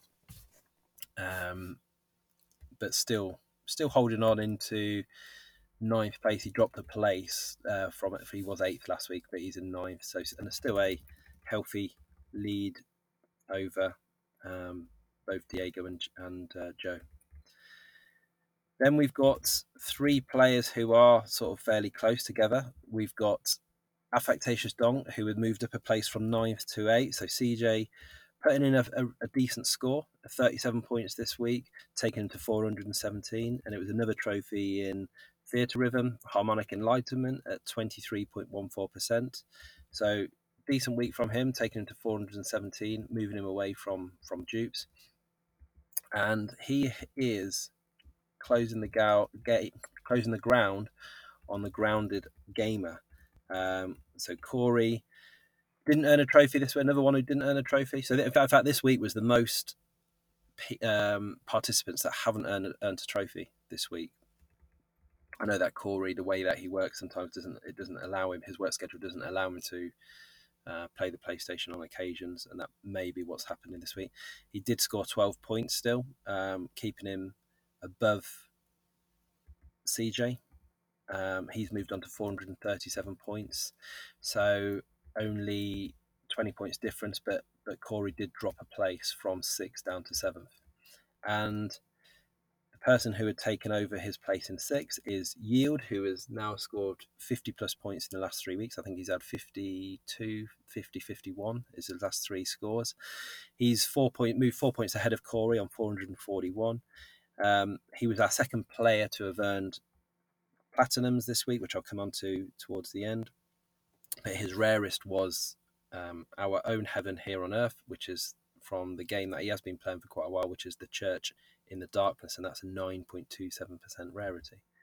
So well done to Yield. He's certainly on a on a march, and he's trying as hard as he can, I suppose, to catch up with. Because next in his sights will be his co-host Alex, who remains in fifth place, and he had 24 points again this week. Um, pretty similar to what I think he had last week. His rarest trophy was Picture Perfect in Chicory, uh, which I think is a game that's on on PS Extra. Um, obviously, we, I know that Alex has recently had that, is trying it out, so hopefully he's enjoying it, especially with the the games that are coming to the um, service on Tuesday, I believe. Um, some really good games there, but he's earned that um, picture perfect in Chicory at 25.36 and he's on 599 points. So he's a he's got a decent lead. I think it's about 158 points over over yield. So yield has still got some some decent numbers to, to catch up and Alex has got a bit of uh, leeway to play with. And but uh, if Alex wants to catch up with fourth place obviously he will have to start putting in some banging in some big numbers as well because he is 151 points behind Redbeard Rick, who is in fourth place on 750. He had 28 points this week. His rarest trophy entered into the rarest trophy of the week, and that was in Stranded Deep. Is this Ithaca at 4.44%? So good trophy there. So well done to you, Rick. He's slowed down compared to where he was uh, at the start, but I think majority of people, if not everybody, has anyway. It is difficult to keep at that level of scoring. Um, I can tell you that from experience. So he's on, he's got, as I said, 28 points this week, 750 overall. He only is seven, 21 points behind Mark Fraser, who is pulling away a little bit. He, he sort of gained six points on, on Rick from last week. He's on 771 points. He had 34 this week. The, be- the I suppose the the mention we should do with Mark Fraser. Mark Fraser had been our highest point scorer for the last couple of weeks. Um, he's actually now he'd already held the rarest trophy of the contest, but his rarest trophy that he's earned this week puts him both top of the rarest trophy of the week and rarest trophy of the contest, and that is the hero we deserve in Injustice Gods Among Men, and that is at 0.33%. So, really rare trophy, and someone has got to go hard to beat that because that is uh, that is really impressive. So, well done to Mark Fraser on that accolade. In second place, Mark was able to pull some ground back on me. Uh, I only scored 23 points this week, which was my lowest total so far of the contest, and that was only helped out by the fact that Saturday morning before I did the update, I was able to sort of dig out another ultra rare trophy in Dangerous Golf. So that was my rarest trophy, Gold Digger in Dangerous Golf at 2.01%. That got me to 23 points, which gives me a total of 832. Um, so pretty pleased with my scoring overall. I'd imagine this week's going to be a bit quiet for me because it's a I am away at the weekend, well Friday and Saturday, so um, enough time to do the rarity update on the Saturday, depending on how I feel. I've got a long drive, but not enough time to game. So uh, it might be another quiet week for me. And in top spots, still going strong as ever. The only player to have hit 100 points this week, he scored 102, taking him to 1,256 points. So a lead of over 400 now. So huge figures. And that is me Goats a lot. So George, well done to you. It's absolutely smashing it. Um, might need to slow down to let us give us all a little bit of a chance or of humorous at least. But he did. The rarest trophy of the week was Iceologer's Revenge in Minecraft Dungeons, and that was another very rare, so 5.97%. So well done to George, well done to everybody else for participating. Um, moving quick, swiftly on to the rarest trophies of the week and of the contest. So in fifth place for the rarest trophy of the week was Mies Goatsalot. He'd earned Iceologer's Revenge in Minecraft Dungeons, as I said, 5.97%, and that was for Killer Glow, Killer Glow Squid using an Ice Wand.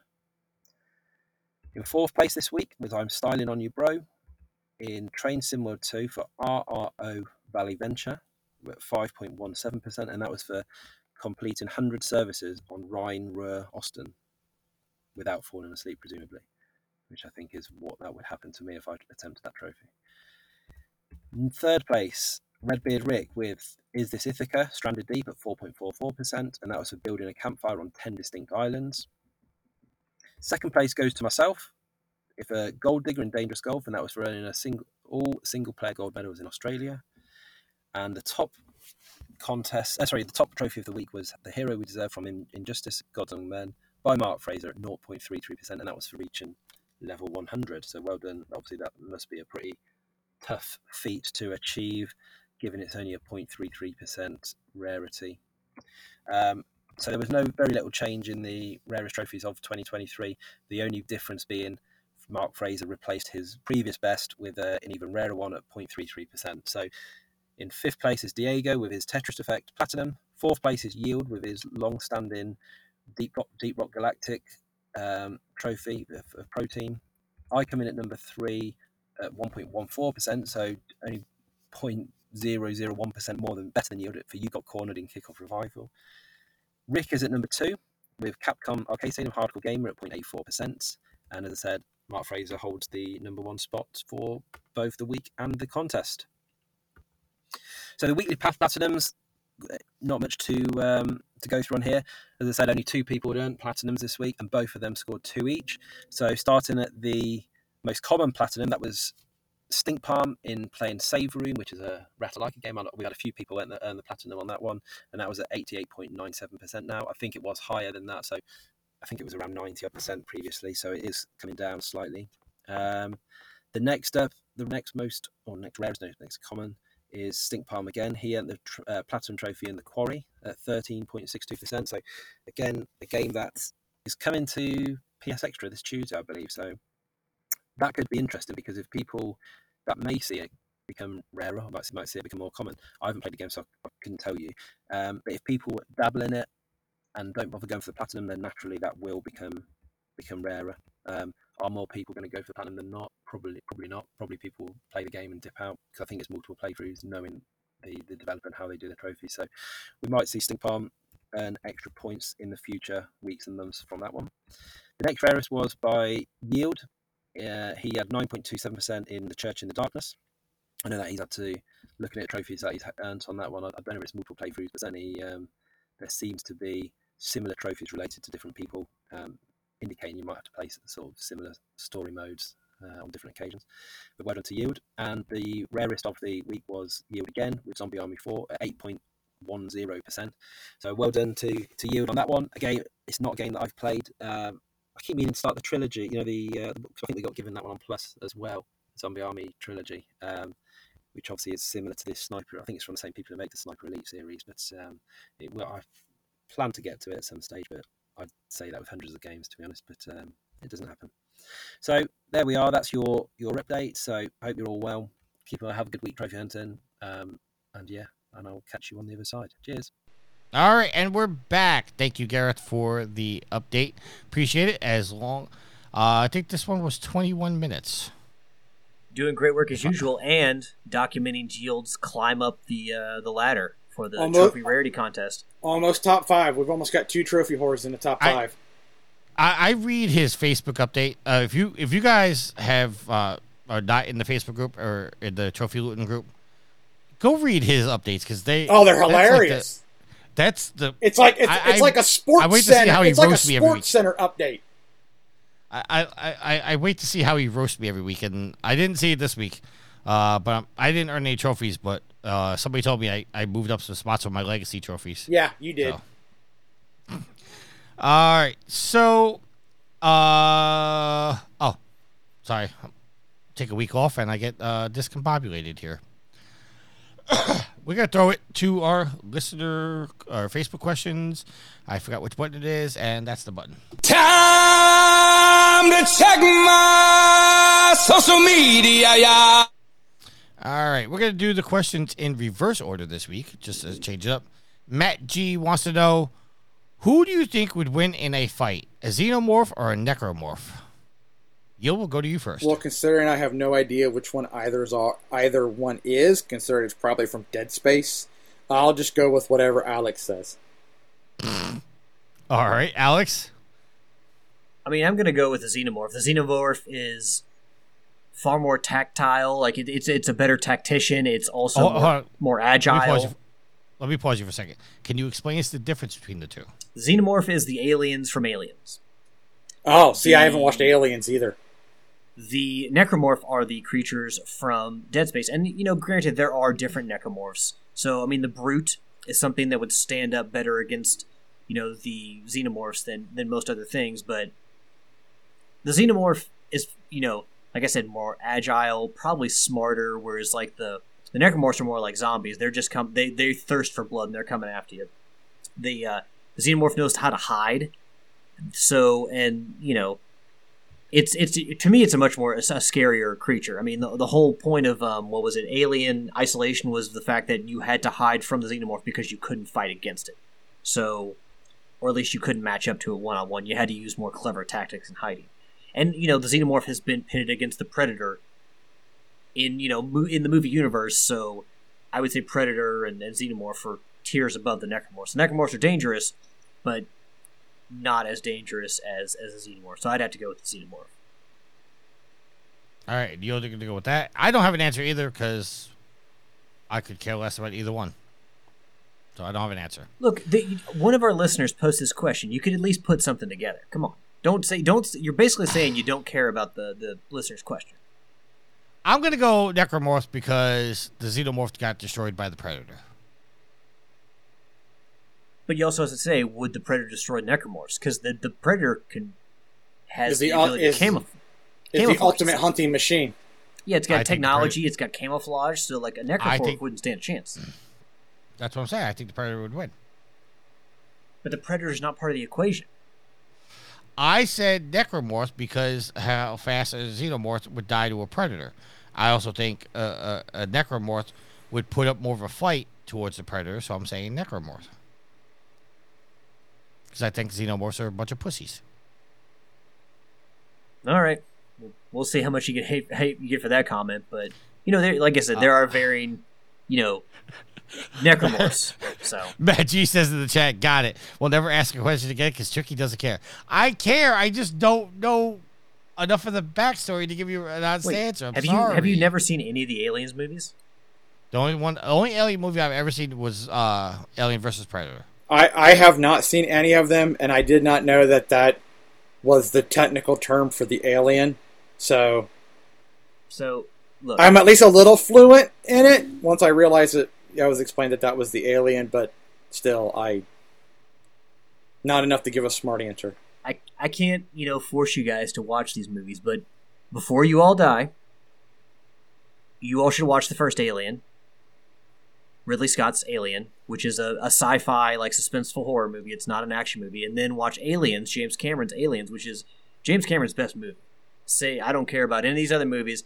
Aliens is phenomenal. It's a sci-fi action movie, and it's actually What about Avatar? got uh, um, what's his name, Bill Bill um, Mur- Paxton Murray. Paxton. He's he, yeah, he's one of the Space Marines in that, and the guy Kyle from Terminator. I can't remember his name, but he's also one of the Space Marines. Phenomenal movie. Like, he, yeah. Just before you guys die, put those on your bucket list. If you don't like horror movies, okay, fine, I get it, but they are very good movies. Just watch the first two. Don't care about the rest. But they are good All right. movies. All right, question from Gareth. Oh, this is a we've good all one. we've all used the PlayStation 5 interface for a while now. Have you gotten used to it and are happy with it, or are they just still things you ch- you change to improve it? And if so, what? Yield, I know you have a lot to say about this, so I'm going to throw it to Alex first. Good. Mine's pretty simple. I mean, like navigating because everything is so built in and so interact. Like interactive's not the right word, dummy. But um, because everything is so seamless and you can move so quickly between menus, like going to from the interface to the store, like navigating the store at one point was difficult for me because I always was like get popped out back to the main interface. So um, navigating to that and getting that uh, getting the swing of that, getting the hang of that has made things much easier on me. I'm, I'm better at doing that. So you know, I'm I'm a simple man with simple pleasures. I don't really have a lot of big complaints with the ways everything's set up. It's fine with me. I like it. And I do like how they broke down things with the, the games and the media tabs up at the top. Easy to navigate those. And uh, yeah, I, I really have no issues. But just for me, like getting used to going to the store and staying within the store without popping back out to the main interface was my biggest issue. All right, Yield, the floor is yours. So while I do, I agree with Alex. Getting into the PlayStation Store, navigating the PlayStation Store, the fact that they added a wish list, I I really like that. Um, other than that, uh, I'm still getting used to the fact that I got to hit the home button or the PlayStation button every time to get to all of my uh, other menu options. You know, to look at my trophies, party chat, all that, you know, my messages. That is kind of annoying to me. Uh, the biggest annoyance to me is the fact that I can't change my background. So I got to have whatever Sony is pumping to me or whatever I've recently played. And while I don't mind when I when I highlight a game and it puts up a big picture of that game, that I I like. But when I'm doing other things on the system and they're like, "Hey, watch this streamer because you played Rocket League." Hey, watch this random video. Hey, look at this cosplayer. I'm just like, I, I don't care. I'm here to play games. I'm not here to do all that other interactive stuff. But that's me. That's not everybody else. So I, I'm a minority in this, and the majority have won out. See, and me, I because I, I I use so much technology and so many different interfaces. It, the the PlayStation Five interface only bothered me if if I want to use that word when I first got it because it was it it was different from what the PS4 had. But I've gotten used to it. The only thing about the interface that annoys me, and I think they even do this on the four, is they sometimes push ads to your cross media bar, and I don't think they should be doing that you know, oh, try this game, or uh, I've I I don't know if it happened on the four or the five, but they downloaded a game onto my system that they thought I'd be interested in, and said play this game, and then you go to play it, and it's like, oh no, you got to buy it first. Don't force download games onto my system. I don't like that at all. Um, but the interface never really bothered me. I, I, I, quickly got used to it. I mean, there are some annoyances. Like every so often, I'll forget that you had to hold down the PlayStation button to get to this menu, or you just tap it, you get to a different menu. There's two different menus, and depending on if you press the button long enough, is what menu you get. There are annoyances. Don't get me wrong. Am I happy with it? Uh, I don't know if I'm happy with it is the right word, but I'm fine with it. There Like, could it there doesn't- there could be some fine tuning done to it. Absolutely. But I w- would I say I'm happy with it? No. Am I okay with it? Yes. Let me ask you a question. You know when you're shutting the uh, the console down, you're putting it in rest mode or sleep mode or whatever, or you're powering it off. So you pre- you have to hold down the, the PS button and then you you know you go to log out and it takes you back to that screen with all the other you know all the accounts that are on there. And then you can from there go down and press shut off. Um, You, Yep. uh, you, I, I don't even do that. I don't go back to the menu with all the different accounts on it. is there a way I to just- just, like one step like shut it down? Because like you could do that with every every other console. In this one, I feel like I have to take the extra step. No, you could. uh See, now this is where I'm going to get into it because I'm turning my system on right now just to confirm this. Um, it's I don't know if you just press the PlayStation button or you hold down the PlayStation button, but it brings up whatever brings up the bottom menu. If you just go all the way to the right, you can just shut it off. Okay, good to know because that's one thing that's kind of like it's not terrible, but it's kind of an annoyance to where it's like oh, I'll go through this extra menu. I will say that with like all the, like the new PlayStation interface, like I love the um it was at first hard to find like when you take screenshots in a game, which everyone knows I love taking in-game screenshots. You know, Horizon, Ghost Tsushima, these games look beautiful. Of course, I want to take pictures of them, but it was Uh, hard to find the media gallery at first, and I feel like they could have done. You know, as much as they want people to share, like they have screenshots go straight to the PlayStation app, you can download them to your phone from there or your computer. And the fact that, they want everyone to share all this stuff, having the media gallery kind of hidden away was something that I was a little more than annoyed with. I, I can find it now, but I think they could definitely do better to highlight your media gallery. All right, I just confirmed if you're in the game, right? You're in the game. You just hit the PlayStation button, just tap it, and just press down, and and then press all the way to the right. You can just shut off your power that way. Okay, I see it now. Okay. Uh okay.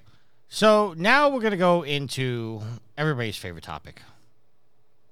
And of course I'm saying that with I was sarcasm. gonna say you better be sarcastic when you say that. Um okay, so we're gonna get into a little bit of the the merger. But this doesn't involve Activision Blizzard. This is more in the terms of Bethesda. Uh but, okay, so you know, why why is Bethesda with the merger? Okay, so th- that's why these two are related is because what Sony's saying about Bethesda is why Sony's so against Activision Blizzard. Okay, let me get into the topic, then you'll understand what I'm saying. Okay. All right, so this article is coming from PlayStationLifestyle.net and is written by Rebecca Smith. Uh, the latest round of documents pertaining to the Microsoft Activision Blizzard deal has emerged, and one other new revelation has come out of them is Sony's convinced Elder Scrolls 6 will be exclusive to Xbox. This statement was made as part of the reason why Sony believes Microsoft could make Call of Duty exclusive in the future. Sony has already stated that they do not trust Microsoft's exclusivity statements because of how Bethesda games were, have been handled since the company's acquisition in 2021. While Microsoft did not make any previously released games exclusive to Xbox, the upcoming Starfield will only be released on the Xbox Series and PC. And according to Sony, Elder, Six, Elder Scrolls 6 will be an Xbox exclusive. Quote, Microsoft is fond of arguing with its prior acquisitions it did not make the existing already released games it acquired exclusive to Xbox. But the foregoing conclu- foreclosure concern in this case is not about past releases of Call of Duty. It's about the impact of Microsoft making the new Call of Duty releases, which are launched every year, exclusive, as it has done for the new release of Starfield and Elder Scrolls following the acquisition of ZeniMax in 2021. As per PF's explain, these releases were announced in 2018 and were not expected at that time to be Xbox exclusives. It was only after acquiring ZeniMax that Microsoft's Phil Spencer revealed that all along the deal had been about, quote, delivering great exclusive games, end quote, for Xbox. Uh, that's the end of the quote. Officially, platforms have not been confirmed for Elder Scrolls 6 yet. Xbox CEO Phil Spencer has previously hinted that the game could be an Xbox exclusive, although previous documents submitted during the arguments have hinted that the game may come to PS5 after all. Either way, you can see why Sony may be worried about the future of Call of Duty. So, this article, this this conversation, it, I I don't want it to be about the merger, so to speak, but Sony does bring up a point that when these games were announced, Starfield, Redfall, and Elder Scrolls, it was before Microsoft bought them, and although they never explicitly said whether it was going to be exclusive or it was coming to both consoles or three consoles, you have to understand that Sony has a point in this saying, you know, it was advertised we're going to be getting Starfield, we're going to be getting Redfall, we're going to be getting Elder Scrolls. Now that Microsoft has bought them, they've made the decision, which is within their right, to make them exclusive. If if that's the case, and uh, two out of three games already have been confirmed exclusive, why wouldn't Microsoft do this to Call of Duty? So I'll open up the floor. Yield. I'll let you start. So, I mean, that is a safe and valid argument. Um, the one thing I want to say is, hasn't weren't the original Elder Scrolls games Xbox exclusive? It was just a couple in the middle that they made multi-console. Correct me if I'm wrong. I'm not really an Elder Scrolls guy. I will Google it, but I've I was never an Elder Scrolls guy either. But I will look it up. I could be wrong. I thought they were more of an Xbox thing up until like maybe the three, and then they trickled over. Um, yeah, that's kind of about it. I mean, I can see their argument, and I, I can't really say that's a dumb argument because it's not. But Okay, so I, I have a list of their games. okay, Elder Scrolls Arena was PC. Elder Scrolls 2 Daggerfall was PC. Elder Scrolls Legend Battlespire was PC. Elder Scrolls Adventure Redguard was PC. Elder Scrolls 3 Morrowind was PC and Xbox. Elder Scrolls 3 Tribunal was PC. Elder Scrolls 3 Blood Moon was PC. Uh, Elder Scrolls Travels Shadowkey NG. I don't know what that is. NG? I don't know. Elder Scrolls 4 Oblivion was 360 PC and PS3. Elder Scrolls 4 Knights of the uh, Knights of the Nine was PC. Elder Scrolls f- 4 Shivering Isles was 360 and PC. Skyrim was 360 PC and PS3. it's on your toaster. Uh, Skyrim Dawn Dawn Guard was uh, PS3, Xbox 360, and PC. Elder Scrolls 5, uh, Skyrim Hellfire, Hell, Hearthfire was 360 and PS3. Elder Scrolls 5, Skyrim Dragonborn was PS3, PC, and 360. Elder Scrolls Online was PC, and Elder Scrolls Legends was PC and iOS. So, the only Elder Scrolls game that I see on this that was Xbox exclusive, which I'm just taking a guess here, was DLC, not actual full games.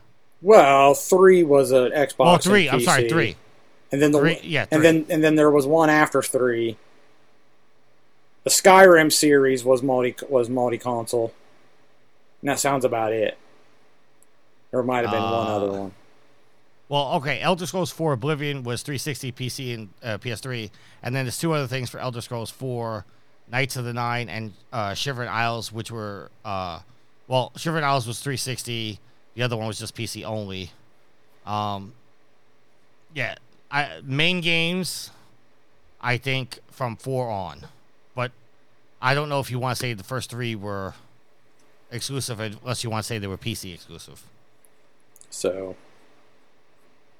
uh, I don't know. Like I, I, I think Sony makes a point here to say that we can't trust that Microsoft is is going to do their deal. Um, I mean, me me personally, like eh, like Sony's getting a lot of shit right now because uh, they're saying that Microsoft offered offered them a ten year deal to bring Call of Duty to the to the PlayStation. I I'm sorry, maybe I'm being a Sony fanboy here, but I look at that only as a, as Microsoft saying, "Hey, listen, we offered the olive branch. They decided not to take it, and after ten years, we can do whatever the hell we want." So, I I, I don't know if Sony's getting the right amount of hate for this. Uh, Alex, your thoughts, sir? It's really hard for Sony to make this argument when the biggest draw of their consoles is the exclusive games that the companies that they own make, and they have themselves purchased a lot of studios. The reason Sony's as strong as they are first party is because they purchased pretty much all of their studios or the lion's share of them. So Sony has to be really careful making this argument because they uh their future purchases, Microsoft can turn around and be like, "Hey, if they're going to buy this group, then we can't let them do that because yeah, because we can't have because they they may you know The Spider-Man games games. They can't they can't buy Capcom because they may turn Resident Street Evil Fighter and Resident DMC. Evil. Exclu- yeah, Yeah, so they need to be really careful with this argument because it, it could easily be used against them. But I mean, Destiny was a game they bought Bungie, but Destiny is going to remain multi-platform, and I think that's part of the deal is that Bungie wanted to remain to be a part of Sony, but also retain some autonomy and keep their stuff multi-platform. So that was probably part of that deal. Now going forward, Sony may keep more things multi-platform because of antitrust issues and trying to avoid that, but The question isn't whether Microsoft is going to turn any of these games exclusive to their console.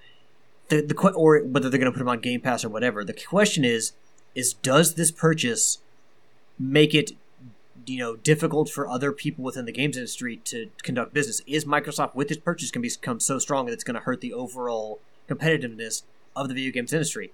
And Sony's not proving that point and not even addressing that with this argument. They're just saying, well, they may turn this stuff exclusive.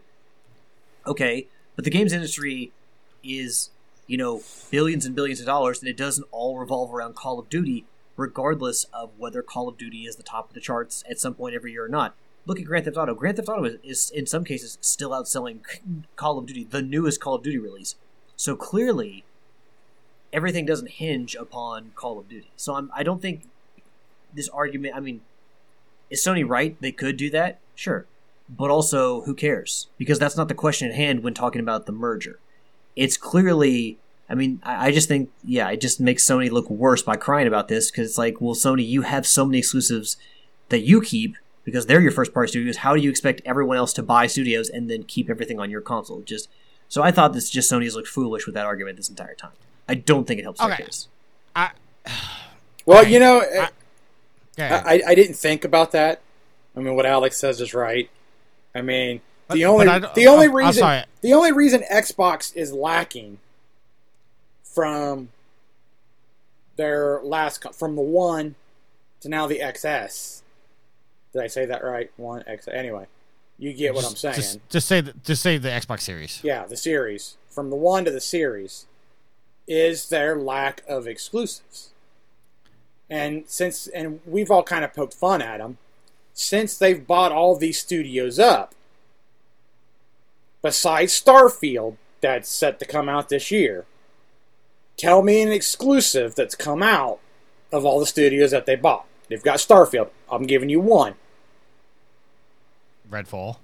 What's What's Redfall? Uh, Because I haven't heard of that. I've heard of Starfield. I- I'm Tricky Tricky just had mentioned make- earlier about a game that was supposed to come out from Bethesda and it was going to be multi-platform, but it, but Microsoft decided Uh, to keep it as an exclusive. Now, Oh. I mean, I think the one other game that I can point to is Psychonauts. I mean, Psychonauts was a crowdfunding game that was announced before Double Fine was ever purchased by Microsoft, but there was a time where that game was still in development when they were under Microsoft. So I think that people would count that as a Microsoft game studio. Psychonauts two. Well, I meant exclusive. So we ended up getting Psychonauts 2.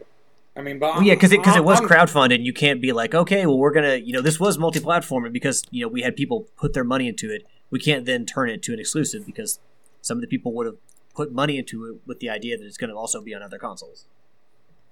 All right, so Redfall, I just googled it and I put a link into the chat for you. Uh, you Yeah, I'm lo- trying to load it right now. So it's Um, another Bethesda game. Okay. Yeah. Uh, what? Where'd it go? I, I just lost it. I'm sorry. Uh, it's it's no no no no. It's it's a, uh first-person shooter video game. Uh, it's developed by Arcane Studios, Austin, and published by Bethesda. It's coming out in May of this year. Um, but going back to your argument, uh, uh, Alex, I think the hole in your argument comes down to Sony is producing their games internally, where the argument to be made by Sony in this case is that they're taking a powerhouse of a game, and we can't deny that Call of Duty is not a powerhouse of the game. Uh, they're taking a powerhouse of the game and potentially making that exclusive. To to to just to stay in your little argument there, that's like Sony turning around and buying 2K and then making Grand Theft exclusive and taking it away from Xbox. I think the same argument can be made is that these games were multi-console, they are powerhouse sellers, and now we're making them exclusive. Now, is that a strong enough argument to stop the merger? I don't think it is. Because I think Sony, as much as they are worried, are going to be just fine with their exclusive games and probably step up their fucking game to get their first person shooters off the off the market. But I think the only the, the only hole in your argument is that Microsoft didn't internally develop Call of Duty and they're just buying a powerhouse where Sony turns around and says, We are making our powerhouses and we're keeping exclusive, but they've always been exclusive. That's that that's the only argument that I would make uh, to what you said, Alex. But again, they have to be careful with that argument because I guarantee someone at Microsoft wrote that down because if they do to try to purchase a company with a long running series and then they try to make that long running series exclusive, Microsoft's gonna be like, "Hey, remember what y'all said about this?" So I'm, I think it's a paper. Oh, no, thin, it's I think definitely it's, it's a paper thin argument, and it can be used against them in the future. It- oh, it's definitely a slippery slope because this could backfire on Sony. But I, I'm that that's the only comparison I would make. Yield. Uh, what do you think about uh, what I said about Alex's argument? Do you think I'm, I'm I, I have some some something some validity in what I'm saying or no? Sorry, I was watching the Redfall trailer. Uh, give me a synopsis of what you just said. basically, I said I, I think that the, the the the hole in Alex's argument is that by Microsoft buying Call of Duty, which is a powerhouse sale, you know, so, like he argued that it could backfire on Sony because Sony has exclusives that they keep exclusive, but they developed those internally, where Microsoft went out and bought a powerhouse title and now could potentially make that exclusive. And I said, and, and in comparison, that's like Sony buying 2K and then making Grand Theft Auto 6 exclusive to the PlayStation. Not being business smart, I guess I would say. I would say that you have an argument with that argument, or you have a strong base with that argument. I personally, I'm, I'm, I agree with Alex in the sense of if Sony was to lose Call of Duty, it's not a big of a deal as we're make. Uh, I shouldn't say we. It's not a big of a deal as Sony's making it out to be, in my personal opinion, because Sony's got a strong enough uh, exclusive library that just because Call of Duty went exclusive, it. I mean, it'll hurt them, but it's Oh, not. it- but it's not going to be the end of Sony. Well, I, I also said that well. I think I think they're I think they're too worried about losing Call of Duty, but I think that if they do lose Call of Duty, it'd make them step up their game I'm and coming out with their own first person shooters to It- compete with. Exactly. And I and I'm almost saying that we're they're making a mountain out of a molehill. And that's a kind of a strong exaggeration because this really isn't a molehill, but it's not the big mountain that they're making it out to be either. Anyway, I was watching the trailer for Redfall and it looks kind of interesting. Yeah, but it's exclusive to Xbox now. That's okay. Okay, so might be unrelated to the topic, but I'm gonna say this anyway. It, good exclusives for Xbox is good for everybody. If you want to follow me down this trail, Okay. good exclusives for Xbox, in essence, would probably stir up the old console wars again. Gaming, at its best, maybe, was during the console wars because you had exclusives on both sides that you wanted to play.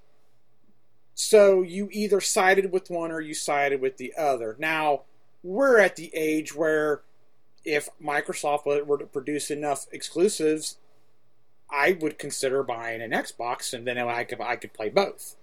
But exclusives will drive the industry because like you said, if Sony was to lose Call of Duty, they would develop their own warish first person shooter that would rival Call of Duty for the PlayStation fan base. And then those two games, in essence, would go at war with each other to be the game gamers want to play. So I feel that it would help the industry.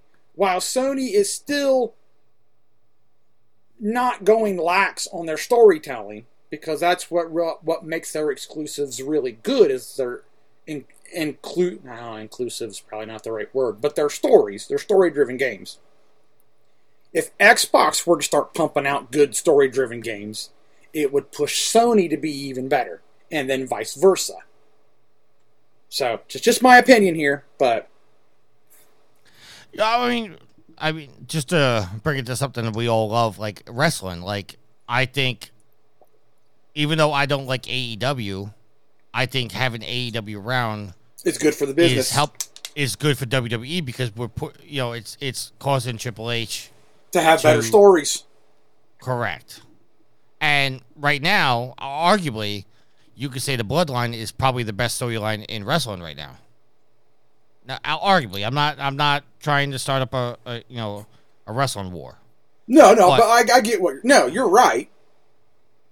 Uh, that that the whole thing with Sami Zayn and the Bloodline, I think it's great. Well, I mean, look look at the pop when Sami Zayn and, and Owens hugged each other on Friday on SmackDown, like where they the, Oh, the, see, the- you spoiled it. well the, cr- I, the I was watching SmackDown before the show. No, well, the I crowd was to chanting "hug it out, hug it out," and they did, and they got a monster pop. I mean, it may be it's in contention probably for the biggest pops of all time. I'll say, but yeah, Well, think of, think of the pop when Zayn hit Reigns in the in the back with the the the chair at the was it the Rumble? yeah, it was at the ro- no. Just just watch this because the, the pop is. I mean, that was a big one too, but This this pop- one arguably is is bigger. Really? Okay. Yeah, I, I, I saw the highlight. The place went nuts. Uh, I mean, just I think competition breeds creativity because everybody wants to step up their game. Everybody wants to do, you know, better because they want to beat the other side. Uh, know, I know you said many times the console wars are dead. I don't think they are. I think as gamers, we may have laxed on arguing with each other, but I think the console wars are extremely in effect still. Well, they've definitely heated up with with the acquisitions. All right, because now you can see battle lines are being drawn, whereas before everybody was, you know, not everybody, but the vast majority of everybody was living in in the multi-platform universe, right? You know, I, I will make it. Well, now we're we don't necessarily have that. Everybody's getting bought. Everybody's gotten bought up since COVID. All right, come under our umbrella. Come under our umbrella. All right. Sony is well known since the four, well, the end of the three, end of the four, of pumping out just these story-driven exclusives, and Xbox just hasn't been there. That's what we've said. We've said this, the, the weakest part of Xbox's lineup is the fact that they don't have any powerhouse exclusives. Halo has kind of got, well, I shouldn't say kind of, Halo's gotten stale. And that's really all you have with Xbox. Starfield. Now, this is going to be something that's going to, uh, hopefully, stir things. Oh, they also had uh, Sea of Thieves. So you got Sea of Thieves, Halo's gotten stale. They they need these develop these studios that they've bought up to pump out some exclusives that make you go, man, I want to play that. You know, I mean, we were all bummed when they bought Ninja Theory because we wanted to see uh, Hell, Hellblade. Hellblade Two, right? Uh, the last I heard, ain't no one talked about it in a long time. Yeah, that that's the point I was gonna make when you when you were done. Uh, Alex, you said you started saying something. Oh, I was just going to say that I think that I mean one game series that, that I will say that Yield failed to mention is probably their best game series, their most consistent one. That's Forza. I think that that's Oh, okay, I forgot that. Sorry. no, you're fine. I when like I don't think they've handled their owned IP very well, but I think that's the one example that you can point to that you can say, okay, they've done this very well, and Turn Ten has done that very well as the, the studio that develops it. But that's all. You you are you are right. That that is probably one of the best, But the- or considered one the- of the best uh, racing sims. Yeah, and I mean, and just in comparison, I mean, Sony does have their own wrestling si- sim in uh, Gran Turismo, but Forza obviously blows it out of the water every year. Yes. Uh, uh, the other thing I, I just forgot my other point I was gonna make. I, you brought up Hellblade, and I'm like, yeah, when that got announced, every, all of us were bummed because we wanted to see, uh, you know, the next Hellblade, and then, like you said, like, I think Microsoft is bumbling that because when was the last time we heard anything about Hellblade? It's the last time I saw something about it was somebody posted an article kind of about it's gone quiet. They've gone like dark, so to speak. Matt G in the chat says maybe Sony should put Spider-Man 2 as a good faith gesture to the newfound non-exclusivity platform. I don't think I. I was about to say I don't think PlayStation has that right because it's Sony, but you said Sony. Sony owns the rights to Spider-Man. I know that. In in digital media form. As far as video games and uh, movies. I don't know. Like, I think exclusive exclusive games. I think it, it breeds competition, and that's good for the industry. But you know, obviously, you know, and this is just me being jaded. I think it sucks when an exclusive game goes to a console that I don't own, because now I feel like I gotta buy that console. Like Hell, To, like uh, Hellblade.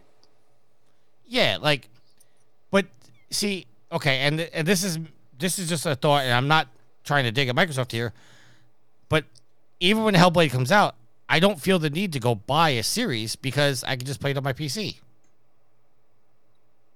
I can spend the sixty dollars, get a Xbox controller, and play it on my PC, and I don't have to worry about that. Well, So, th- see, this is this is why it bothers me a little bit on the fact of when Sony's making this argument is because even if Call of Duty does go exclusive, you know they're going to put it on PC and you can still play it. Now, granted, you have to have a gaming PC or somewhat equivalent to play it to its highest qualities, but I I don't think there's enough people out there that own a, a, a you know a killer PC rig that's gonna be able to play at the highest settings. correct. I know I don't. Right. I mean, the the, the, the PC sitting next to me. I, I I'm not saying this to brag or anything. You know, I spent uh you know nearly three k on this PC, and you know I've had it what five years now. Is that your multicolored water cooled one? Yes. Okay. Um, now I've had it five years, and it can still probably run Warzone at its highest specs. Now it it it I'm well, I think I'm two maybe one or two generations behind on the graphics card, but that's simply just go out and you know hope to find one because they're so rare to find them. But go out and get another uh another graphics card up the RAM a little bit, and I'm good to go. Uh, Matt G says Insomniac Spider Man. Yeah, I know what you were talking about. Um, but I, I think Insomniac got that because of Sony's exclusivity with Spider Man. Uh, I don't know. Somebody was. It sounded like somebody was about to say something, and I cut him off. No, no, I was going to say, yeah, you, that guy was agreeing with you. Oh. All right. So at this time, unless you guys have any further comments, I think we could wrap up the show. Sure. I think we're safe. Okay. Uh, some little housekeeping before we co- officially close out the show and do our shout outs. I will not be here next week. I am going to PAX East. I am going to be gone for the entire weekend. So you're going to have Alex Yield and Daryl on the show covering uh, it, whatever information they cover from PAX. It's going to be sent to sent, sent to them by me, and they may not have all the information. So uh, Bear with us. You know, yeah, bear with them because I'm going to be going from meeting to meeting to meeting, and I might not have time to give them the full information. So if something gets dropped next week on the show, do not blame them.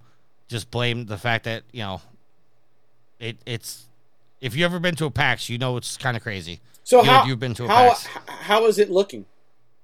A- a- As, How's it looking? As, as in, oh, well, how how do I want to say this? I mean, I mean, I know your book, but um, with I who, have with, 43 appointments in four days. with who you're going to see, yes. is there anything possible of interest that we'd be excited about? That's a hard question to answer. It is. I know. I know. It's because we got to stay vague. Because we, but, but um, okay. Is Well- there any interesting developers that you're talking to? There, I'll put it that way. Yes. Yes, but I can't tell you who they are. I can't tell you who they are, and I can't tell you what they are, what games they're uh, making because I've had to sign An NDA. 14 NDAs at this point. Ah. And I'm still waiting back from other people uh, making points. But I have like I think it's over 40 appointments in the four days. Okay. yeah. So I'm I'm Oh. gonna be running back to back to back. Well, hopefully we get some good stuff. Well, hopefully you didn't overbook yourself to the point where it sounds like you already did. That you will Yeah. actually be able to go to the show floor and enjoy yourself. Well, you you've been to PAX with me. I have been to Did- PAX with you. You don't enjoy yourself. You you I do not you enjoy enjoy myself, yourself by going and interviewing people. I I I think the best part of PAX, which I'm unfortunately not gonna be able to do this year, is when I take everybody out to dinner. We could just sit back, relax, and just you know have a good night. Uh, I forget the year you went where we went to dinner. Well, the one we went to, I don't remember what year it was. I'd have to look up stuff. Um, we went to Wahlburgers. Oh, did you go to Alma Nove with us? That's the restaurant across the street from Wahlburgers. Or maybe that's where we went. Yeah, Alma Nove. I think we went to. Yeah, Uh, because the goddess wanted to go. Yes, and one year I took uh, Luke and Troy. We went to uh, Ruth Chris, and twice we've gone to Rock Bottom. And, and I made you guys stop at Friendly's. Yes, you did. I did. Uh, and you weren't the, okay. So the year you went was you and Donnie. Yes. Okay, so Because all of uh, us were supposed to be there. Alex had some unfortunate family things Yeah. that popped up, and he was not unable, unable to come. Yeah. Uh, I, I still I think my favorite PAX moment so far is uh, me, Troy, and Luke were in the car going back to the hotel, and there was a guy in a wheelchair in front of us in the turn lane, and one of us made the comment, "This guy can't be going on the highway." Sure enough, the light turned green. That mofo hit the motor on his wheelchair and was doing 40 miles an hour down the highway in a wheelchair. Uh, get it, Alex. We're, we're all playing checkers and he's playing chess. I hopefully, I hope he got to where he wanted to go safely, because I well, there there was a hospital literally across the street from where we saw him, so we kind of thought like he was making a jailbreak.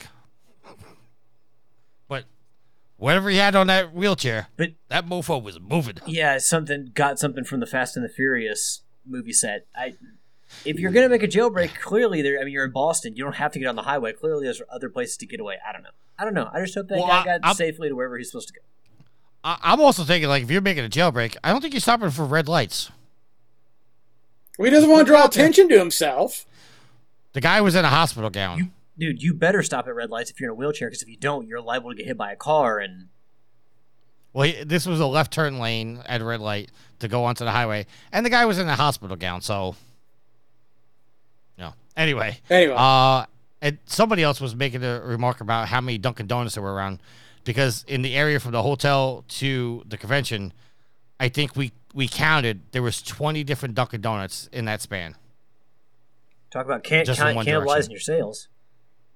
Just just in one direction. We never counted the other direction. All right. Anyway, so yes, I'm not gonna be here next week. It's gonna have Daryl as my as replacement. So there probably won't be a live show unless I can get either Alex Yield or Daryl to set up uh, the, the Twitch stream, which I think would just be too much of a process. So probably won't be a live show next week. Uh, but of course the YouTube video. Oh, speaking of YouTube, sorry, sorry, my fault. Alex, you asked me to do this, and I totally forgot. Uh, hold on, hold on, hold on. we have a Gotta hit YouTube the button question. again. Yep, gotta hit the button again. Time to check my social media, yeah. I was hoping the sound would, you know, last a little long so I can get to the uh, the comment in time. Our videos. Hold on, I'm getting there. I'm hitting there. I'm getting there. Do, do, do, do. Uh, okay, so this comment is coming from episode 561, uh, which was right after the uh, state of play. Uh, Doc Chicken 13 says, I think microtransactions are okay for cosmetics, especially for smaller developers that could really utilize the extra cash. But I do agree that big companies like Rockstar are going down the drain because there are too many suckers who drain their bank accounts into stuff like GTA Online. Rockstar had no incentive to fund other projects because why add competition to their cash cow? Microtransactions, along with exclusive deals, have also destroyed most sports games, especially Madden, but that's more due to the NFL's greed with the awful EA exclusivity since 2005. If we could only go back to the days of NFL 2K and Madden competing, those 2005 iterations were classics that were better than any subsequent NFL game. The card modes in sports games are also insanely predatory, and parents need to make sure their kids aren't falling into that trap. So, Alex, I'll go to you first. Yeah, I mean, really, with I think that developers and publishers need to be careful with microtransactions and giving the advantage, you know, to some to people who can afford to spend the money.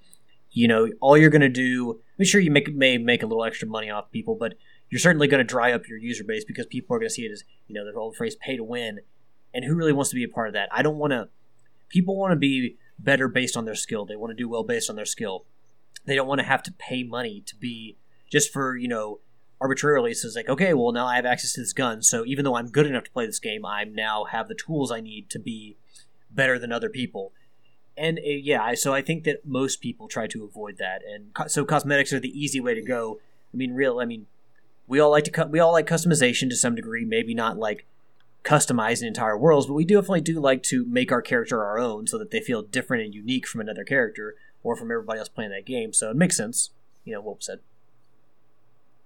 Yield. Yeah, I agree with the microtransactions for cosmetics, but definitely not a pay to win pay, pay to win type deal. I I I believe I agree with him where I am more acceptable with it when it's a smaller studio because they're trying to generate cash flow for themselves whereas where when it's a bigger studio it just feels like you just want a piece of their pie that they're trying to survive and you're fine with the game that you're making and now you're trying to bleed more money out of it. I hope that made some sense. yeah i mean Yeah. Uh, to me, I mean, I'm sorry. Oh, sorry, I, I kind of cut you off there, but just real quick, I think it also matters if the game has a long-term plan, like if it's a game, uh, uh, a live service game, where am I buying these cosmetics that I can use in this game for years to come, and not just like, hey, you can purchase these cosmetics, so once you get done playing through the single-player game, you're done with them. So, I mean, I think that matters having a plan for the future for this game if you're going to sell cosmetics, because people buy them and they want to be able to use them for a while. See, you bring up cosmetics, and uh, just to wrap it back to like the Division Two. The Division Two right now has an apparel event going on, in which uh, there are thirty six things to unlock. I think so. Um, I think it's thirty six. Uh, but you get a cache key to open up a cache every four levels. So if you do the math, that's quite a, a lot to to have to level up to unlock everything. And there's an exclusive item behind that. Uh, now you don't need uh, to buy uh, what they call the uh, the pass to get that stuff, but you know, get you spend ten dollars and you get like a hundred rows of things you can get. You know, you get one thing for every level, but on the free level, you only get like every five levels or so. You get something. I I don't have like I inherently I don't have a problem with microtransactions if it's not pay to win. I, I think I agree with both the boys on this. If it's not pay to win, I have no problem with transaction microtransactions because ultimately I feel like you have the power to if this isn't worth it to you, don't buy it. Don't buy it. Yep. How, how many times have you guys have said, I don't know if I'm going to buy the Rocket Pass this, this time for Rocket League because there's not enough things on there that I want. Yes, correct. So, so I, I, I don't have a problem with microtransactions. I don't have a problem with developers putting them in, in the games. I, do I think they could be predatory? Yes. Do I think it kind of promotes gambling? Maybe. But ultimately, you are the gamer. You don't have to do it. And he also brought up a point about uh, parents and their kids. I, I'm sorry, it may be a, a a hot take, but you're the fucking parent. Don't give your kids your credit card. Simple as that. Sweet Mama D has never bought anything on the PlayStation Network without my approval. And even when she calls, like, she gets an allowance from me and she calls me up and says, Hey, Dad, I'm playing something on the Switch. I want to buy something. And she goes, Can I use my credit card? And I said, Absolutely not. I said, I, I will use your card. I will buy a, a eShop card, and then you can put the code in. But you're not to put your credit card on that that on the on the internet for various reasons, other than you know somebody could hack it and steal it and all the other shit. But she, you know, I teach her responsibility with money, and I tell her, you get X amount of dollars every week. You want to spend seventy five percent of that on something in a game, that's fine. But don't call me up in a week and in a couple days and say, hey, I want to get something at the store and I don't have enough money. You got to learn the value of the dollar. You're the parent. You make that choice. I'm off my soapbox. Uh, All right, so we're done with the comment on this. Anybody have any uh, final things to say? Was there anything else you needed to do too? that Alex was reminding you. Alex? There was there, there was a YouTube question. Wasn't there? What, what- We was there was there another just- one? I thought there was something else. Uh, he didn't introduce uh, Sid and Gareth last week. There's no Sid this week, and I introduced Gareth, so we're good. Okay, we're oh, good. hi Gareth, you're in the chat. Hi, Gareth. Um, so I'm making an announcement. Uh oh.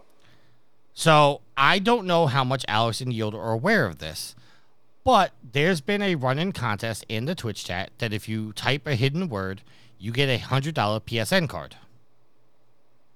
And the longest time, nobody's typed that word, which I find funny because it's a very common word that somebody would say in a Twitch chat, but nobody's ever gotten to it. Trophy. So here's here, no. Here's my announcement. I'm going to PAX. The first person to find me and tell me the New York Rangers goalie's name is going to win a $100 PSN card. If nobody finds me in the 4 days, I'm going to up the Twitch chat uh, goal to two $100 PSN cards. So you can either find me and tell me the goalie's name, which is easy to do. Dominik Hasek. I win. What do I win? Uh, one, you have to be at PAX. Two, Dominik Hasek retired a long time ago. And three, he played for the Buffalo Sabres. Damn right. Hey, but it's still New York. No, that's Canada. That's the state of New York. Shut up. That's state of New York. no. Anything above the five boroughs is Canada. Act like you went to school and you learned geography. I did. Anything above the Bronx is Canada. You know, actually, I could believe that they would teach that in New York schools. They, they, they probably do. I don't know. Anyway, so find me, win a $100 PSN card. All you have to do is tell me the goalie for the New York Rangers. And no, I'm not going to give you his name now. You actually have to do some work and find it. Uh, and not the backup goalie. You have to tell me the starting goalie. Uh, with that being said, go check out the our merch shop, Proven Gamer merchandise, uh, hats. No, no, no hats, t-shirts. I, I got you excited there for a second. You did. I was like, hats. Uh, t-shirts, sweaters, hoodies, mouse pads, cups, bath mats, all that stuff. Zip up Uh, hoodies or just pullover hoodies? Pull, uh, zip up and pull over. is it is it tagged on the Facebook group? Like pinned at Uh, the top? It is not, but I can get you a link and I will pin it there. You, you should pin it to the top of the Facebook group. Probably should. Uh, any proceeds uh, for the month of April? Well, well, you know what? I'll extend it. Any proceeds from the end of March, uh, from now until May 1st, any proceeds that we make are going to be donated to Extra Life. So go check that out. We do have a special uh, shirt coming out, which I think is going to be a little controversial, but I think it's funny. Um, and we may get sued for it. Just putting it out there. You may get sued for it. I ain't getting sued for nothing. Yes, I I may get sued for it, but I I think we did, we changed the license just enough to avoid legalities. Av- avoid copyright issues. Are we talking about the Donkey Kong? no, that's not Donkey Kong. Stop. We have we, we do have to come up with a name for him though. Trophy Kong? You'll do you have you you do you have any idea what we're talking about? A little bit now, maybe. It's remember the videos I showed you of the Yeah. the, the- Yeah. the monkey walking across. Yeah, that's what he's talking about. He says it look. Alex says it looks like Donkey Kong. Well, it, that's the first thing I thought of. Oh my god, what am I gonna do with you guys? Well, come on. what other? I'm ape- not. I'm never other taking ape- you two. I'm never taking you two to commit a crime with me because you'll just knock right away. Yeah, it's Donkey Kong, What other ape is in video games? Cranky Kong. That's that's Diddy still Kong. the same license. That's still the same It's property. still the same. Yeah, it's still the same property. Look, Tricky, if you think King that Kong. I'm getting in trouble for your cockamamie schemes, whatever you're trying to do, no, I'm not going to be a part of that. So please do Wha- not wha- include me. Once we once we end the show, I'll tell you the idea, and then you guys can tell me whether or not I should do it. Also, I want to point out that usually you don't catch shit for trying to keep people out of a courtroom. You know, that's just what we're trying to do. We're trying to keep you from getting sued, sir. Uh, uh, but yeah, any proceeds until May first are gonna go to Extra Life. Uh, we're gonna get uh start talking about Extra Life plans soon. Uh, I do want to give a shout out to Homer. Uh, this isn't my shout outs, but I want to give a shout out to Homer for finally paying up his bet through the help of Yield. Thank you, Yield, for helping that. You're welcome. Uh, but I'm yeah, up, I'm up 50 that's it. I'm up 50%. You're up 50%? I want 50%. Oh, you, you want to take money from the Finder's kids? fee. Finder's fee. There you go. You, you, you try to take money out of the kids. Finder's fee, man. All right, so let's do shout outs. Yield, we'll start with you, sir. Uh, shout out to Alex, Nitro, and Riley for some uh, Rocket League on Thursday. Shout out to Prepared Dyer, Scum, Homer gets Stuffed, and Riley for some Diablo on Friday and Diablo 3 on Friday and Saturday night. We are currently working on our hardcore playthrough. So, unfortunately, Diablo 3 is not very many points in the rarity, but um, we're actually having fun playing through that game. Uh, a shout out to Nitro, Tricky, and JT for the Assassin's Creed 4 MP boost that we are do- doing.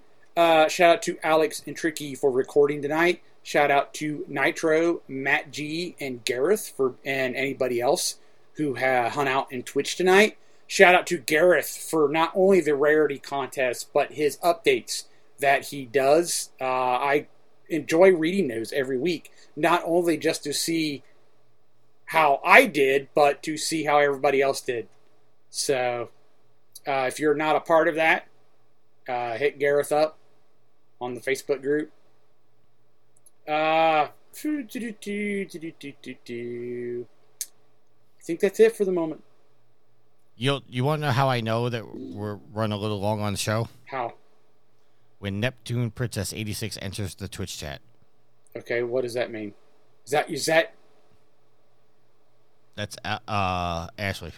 Oh, so that This is when she comes in to say, end the show. get, get, get, come on, get off the show. Well, Al- to be fair, she Oh, she- doesn't she- normally she do said, that, and just we don't have The Last of Us to watch anymore because they wrapped up the final, the season finale last week. Which, by the way, Tricky and Daryl on Proven Gamer Patreon Trophy they uh, they did a an episode with the final finale wrap up. We did. We actually did all nine episodes. Well, I know, but I, that's just the most recent episode, and you guys wrapped Yes. It up. Yes. Uh, sh- actually, as she said in the chat, she's just bored. Ha ha. But I'm right. That's when she does enter. She goes, uh, I finished all my books and yelled at the kids, and the dog is bugging me. Don't talk about Athena like that. Alex, your shout finished all her books already. Alex, how many books did she buy? Because you were saying that she bought a lot of books. I mean, I recently, I mean, she also rents books from the library digitally. She also buys books on her Kindle, and I bought her. I can't remember the name of the set, but I recently bought her a three book set, a collector's edition. Uh, I don't know. She and she got a, a book recently, another book recently. So she's got she's got plenty to read.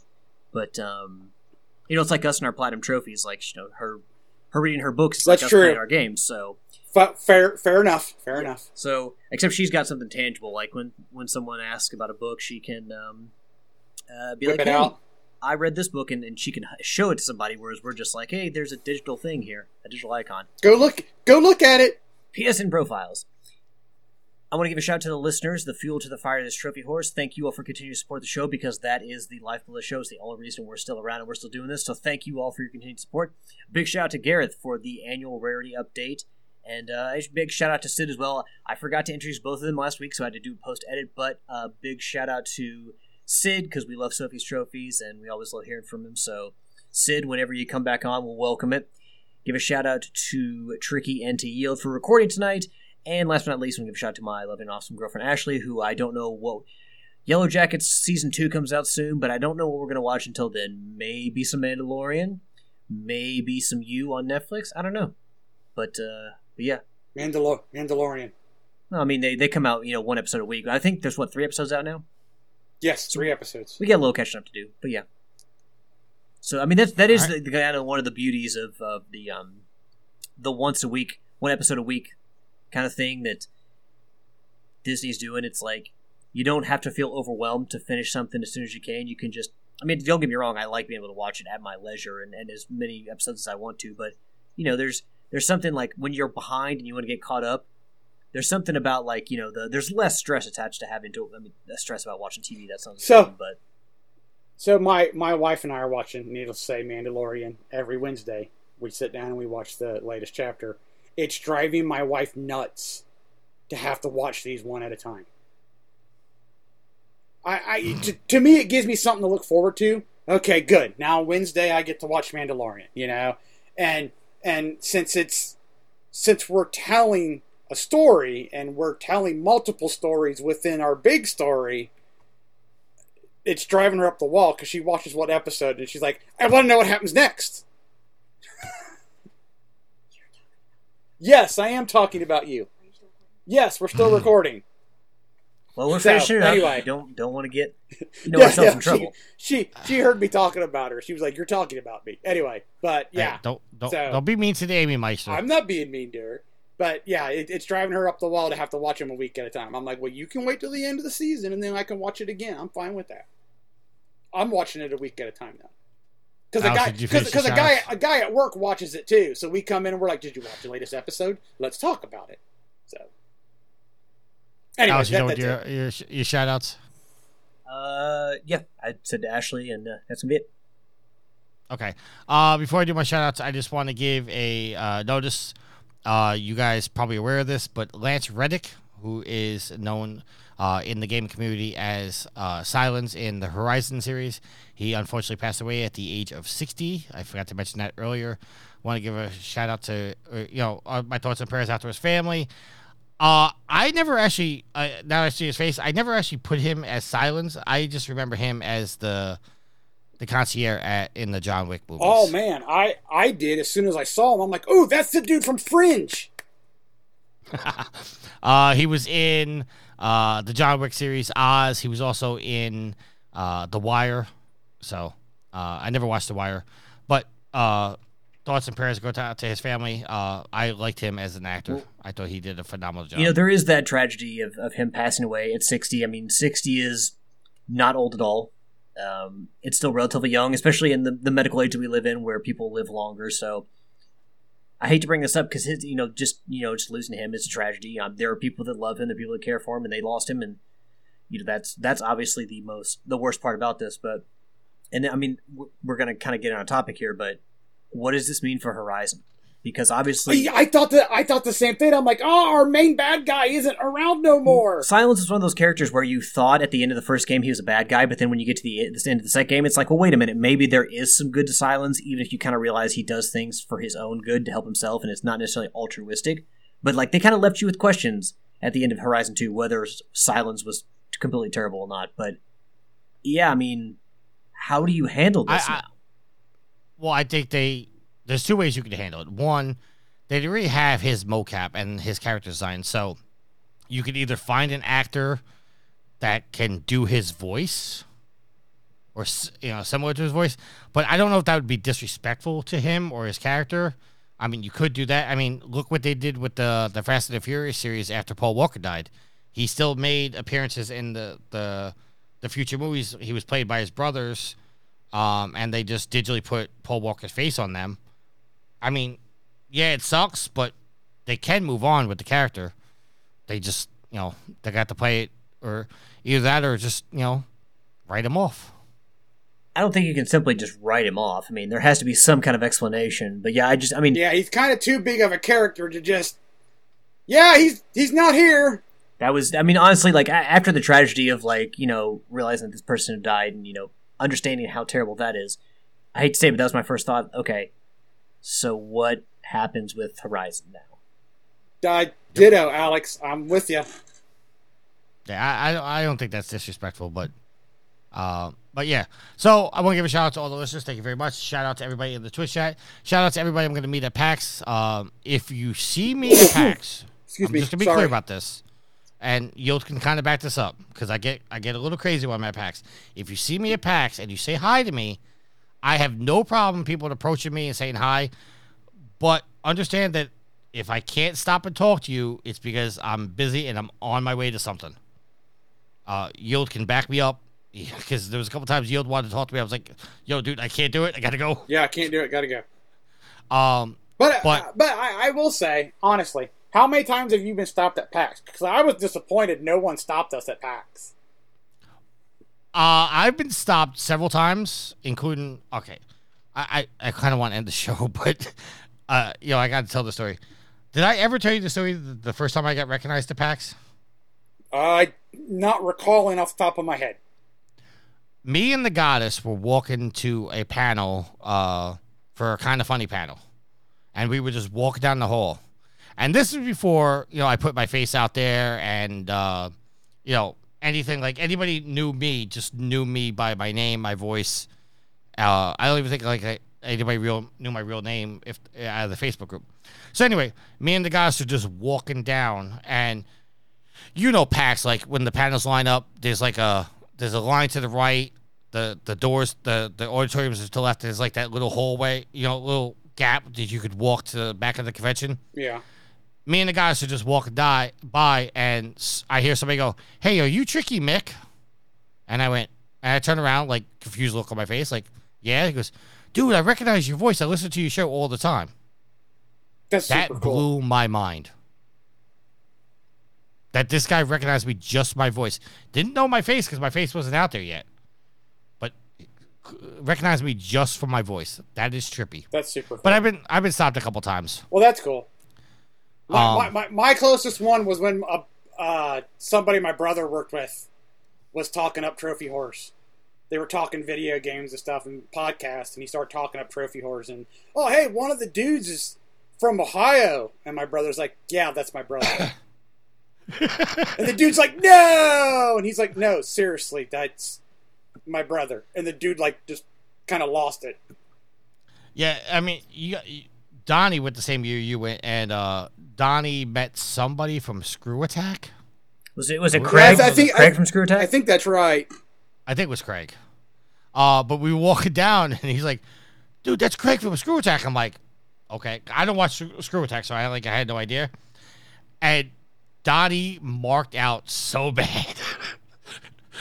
And then uh, we got Donnie to play VR games, and you know, got him involved in all this. Act stuff. like you belong here, Don. I think- Act like you know you're you're part of the group. oh, oh, yield, you weren't even there yet. So this I brought- this was when you picked him up first at the airport. Yeah. All right. So I I pick up Donnie and you know we're staying around the airport because I, I think Yul was coming in like the next hour or two. Yeah, I, I was like two hours behind Donnie. So I you know I pick a Donnie up and you know Donnie's hungry, so I take him to an authentic Italian restaurant. And he goes in and orders a salad and asks for French dressing. ah, classic Donnie.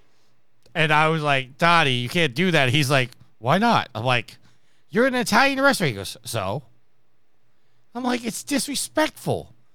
He's like, what do you mean? I'm like, you're in an Italian restaurant. and You order French dressing. He goes, what do I got to order? I said, Italian dressing. I don't. He I don't goes, think they care that much, Tricky. No, they don't. But I was just giving Donnie a hard time. And Donnie actually believed me. He's like, okay. Uh, it, it was fun. Uh, yeah, but PAX a good time. If you see me there, say hi. Just understand that if I'm somewhat rude to you, it's please don't take It's it because I'm a dick. I, I, I'm a I New swear- I'm a New Yorker. It's natural. Well, yeah, the New Yorker does come out of me. But understand if you meet me at PAX, I'm not trying to be rude. If I don't stop and talk to you, it's I have a, a goal. Um, but please, if you do see me, stop and say hi, and I will try my best to you know spend a few minutes with you and whatnot. And I, I don't. This is egotistical. I'm not trying to be that way. I will stop and try to talk to you because I love meeting our fans and whatnot. Uh, but you got to understand, I'm there for work and I have appointments to go to, and I have things I have to be, and my schedule is booked. Well, Um, like I said, try to at least get to the floor at some point and enjoy the floor. Other than just Yeah. zigzagging to appointments. Well, Yield, you know, I mean that that's where you became. uh I think I got you to the appointment and started your love for World of Warships. Well, That's where you got your hat. well, I had I had I I spent a lot of time in the demo for their Yeah. the, the PC version of Warships, but that was when they had announced they, They were, were bringing announcing they, tanks, right? they were bringing tanks to console. Right. Okay. Because I asked about, well, you gonna bring warships to console? And they're like, well, we we can't. No, not right now. And I'm like, oh, darn. Yeah, PAX is where. And then like PAX five, is- then like five years later, they bring it to console. So PAX is where I broke the news of The Last of Us Part 2. Found that out by accident. I also asked the uh, uh, studio MDHR if um, Cuphead was ever coming to PlayStation. Like, nope, it's a Microsoft exclusive. You liars. All right. Anyway, uh, shout out to the fans. Shout out to the listeners. Shout out to everybody in the Twitch chat. Thank you very much. I'm going to close the show before we go on more of a rant. Love you all. Until next week. Happy trophy hunting. See ya. Later. I could go on about PAX. Last words, then riddle me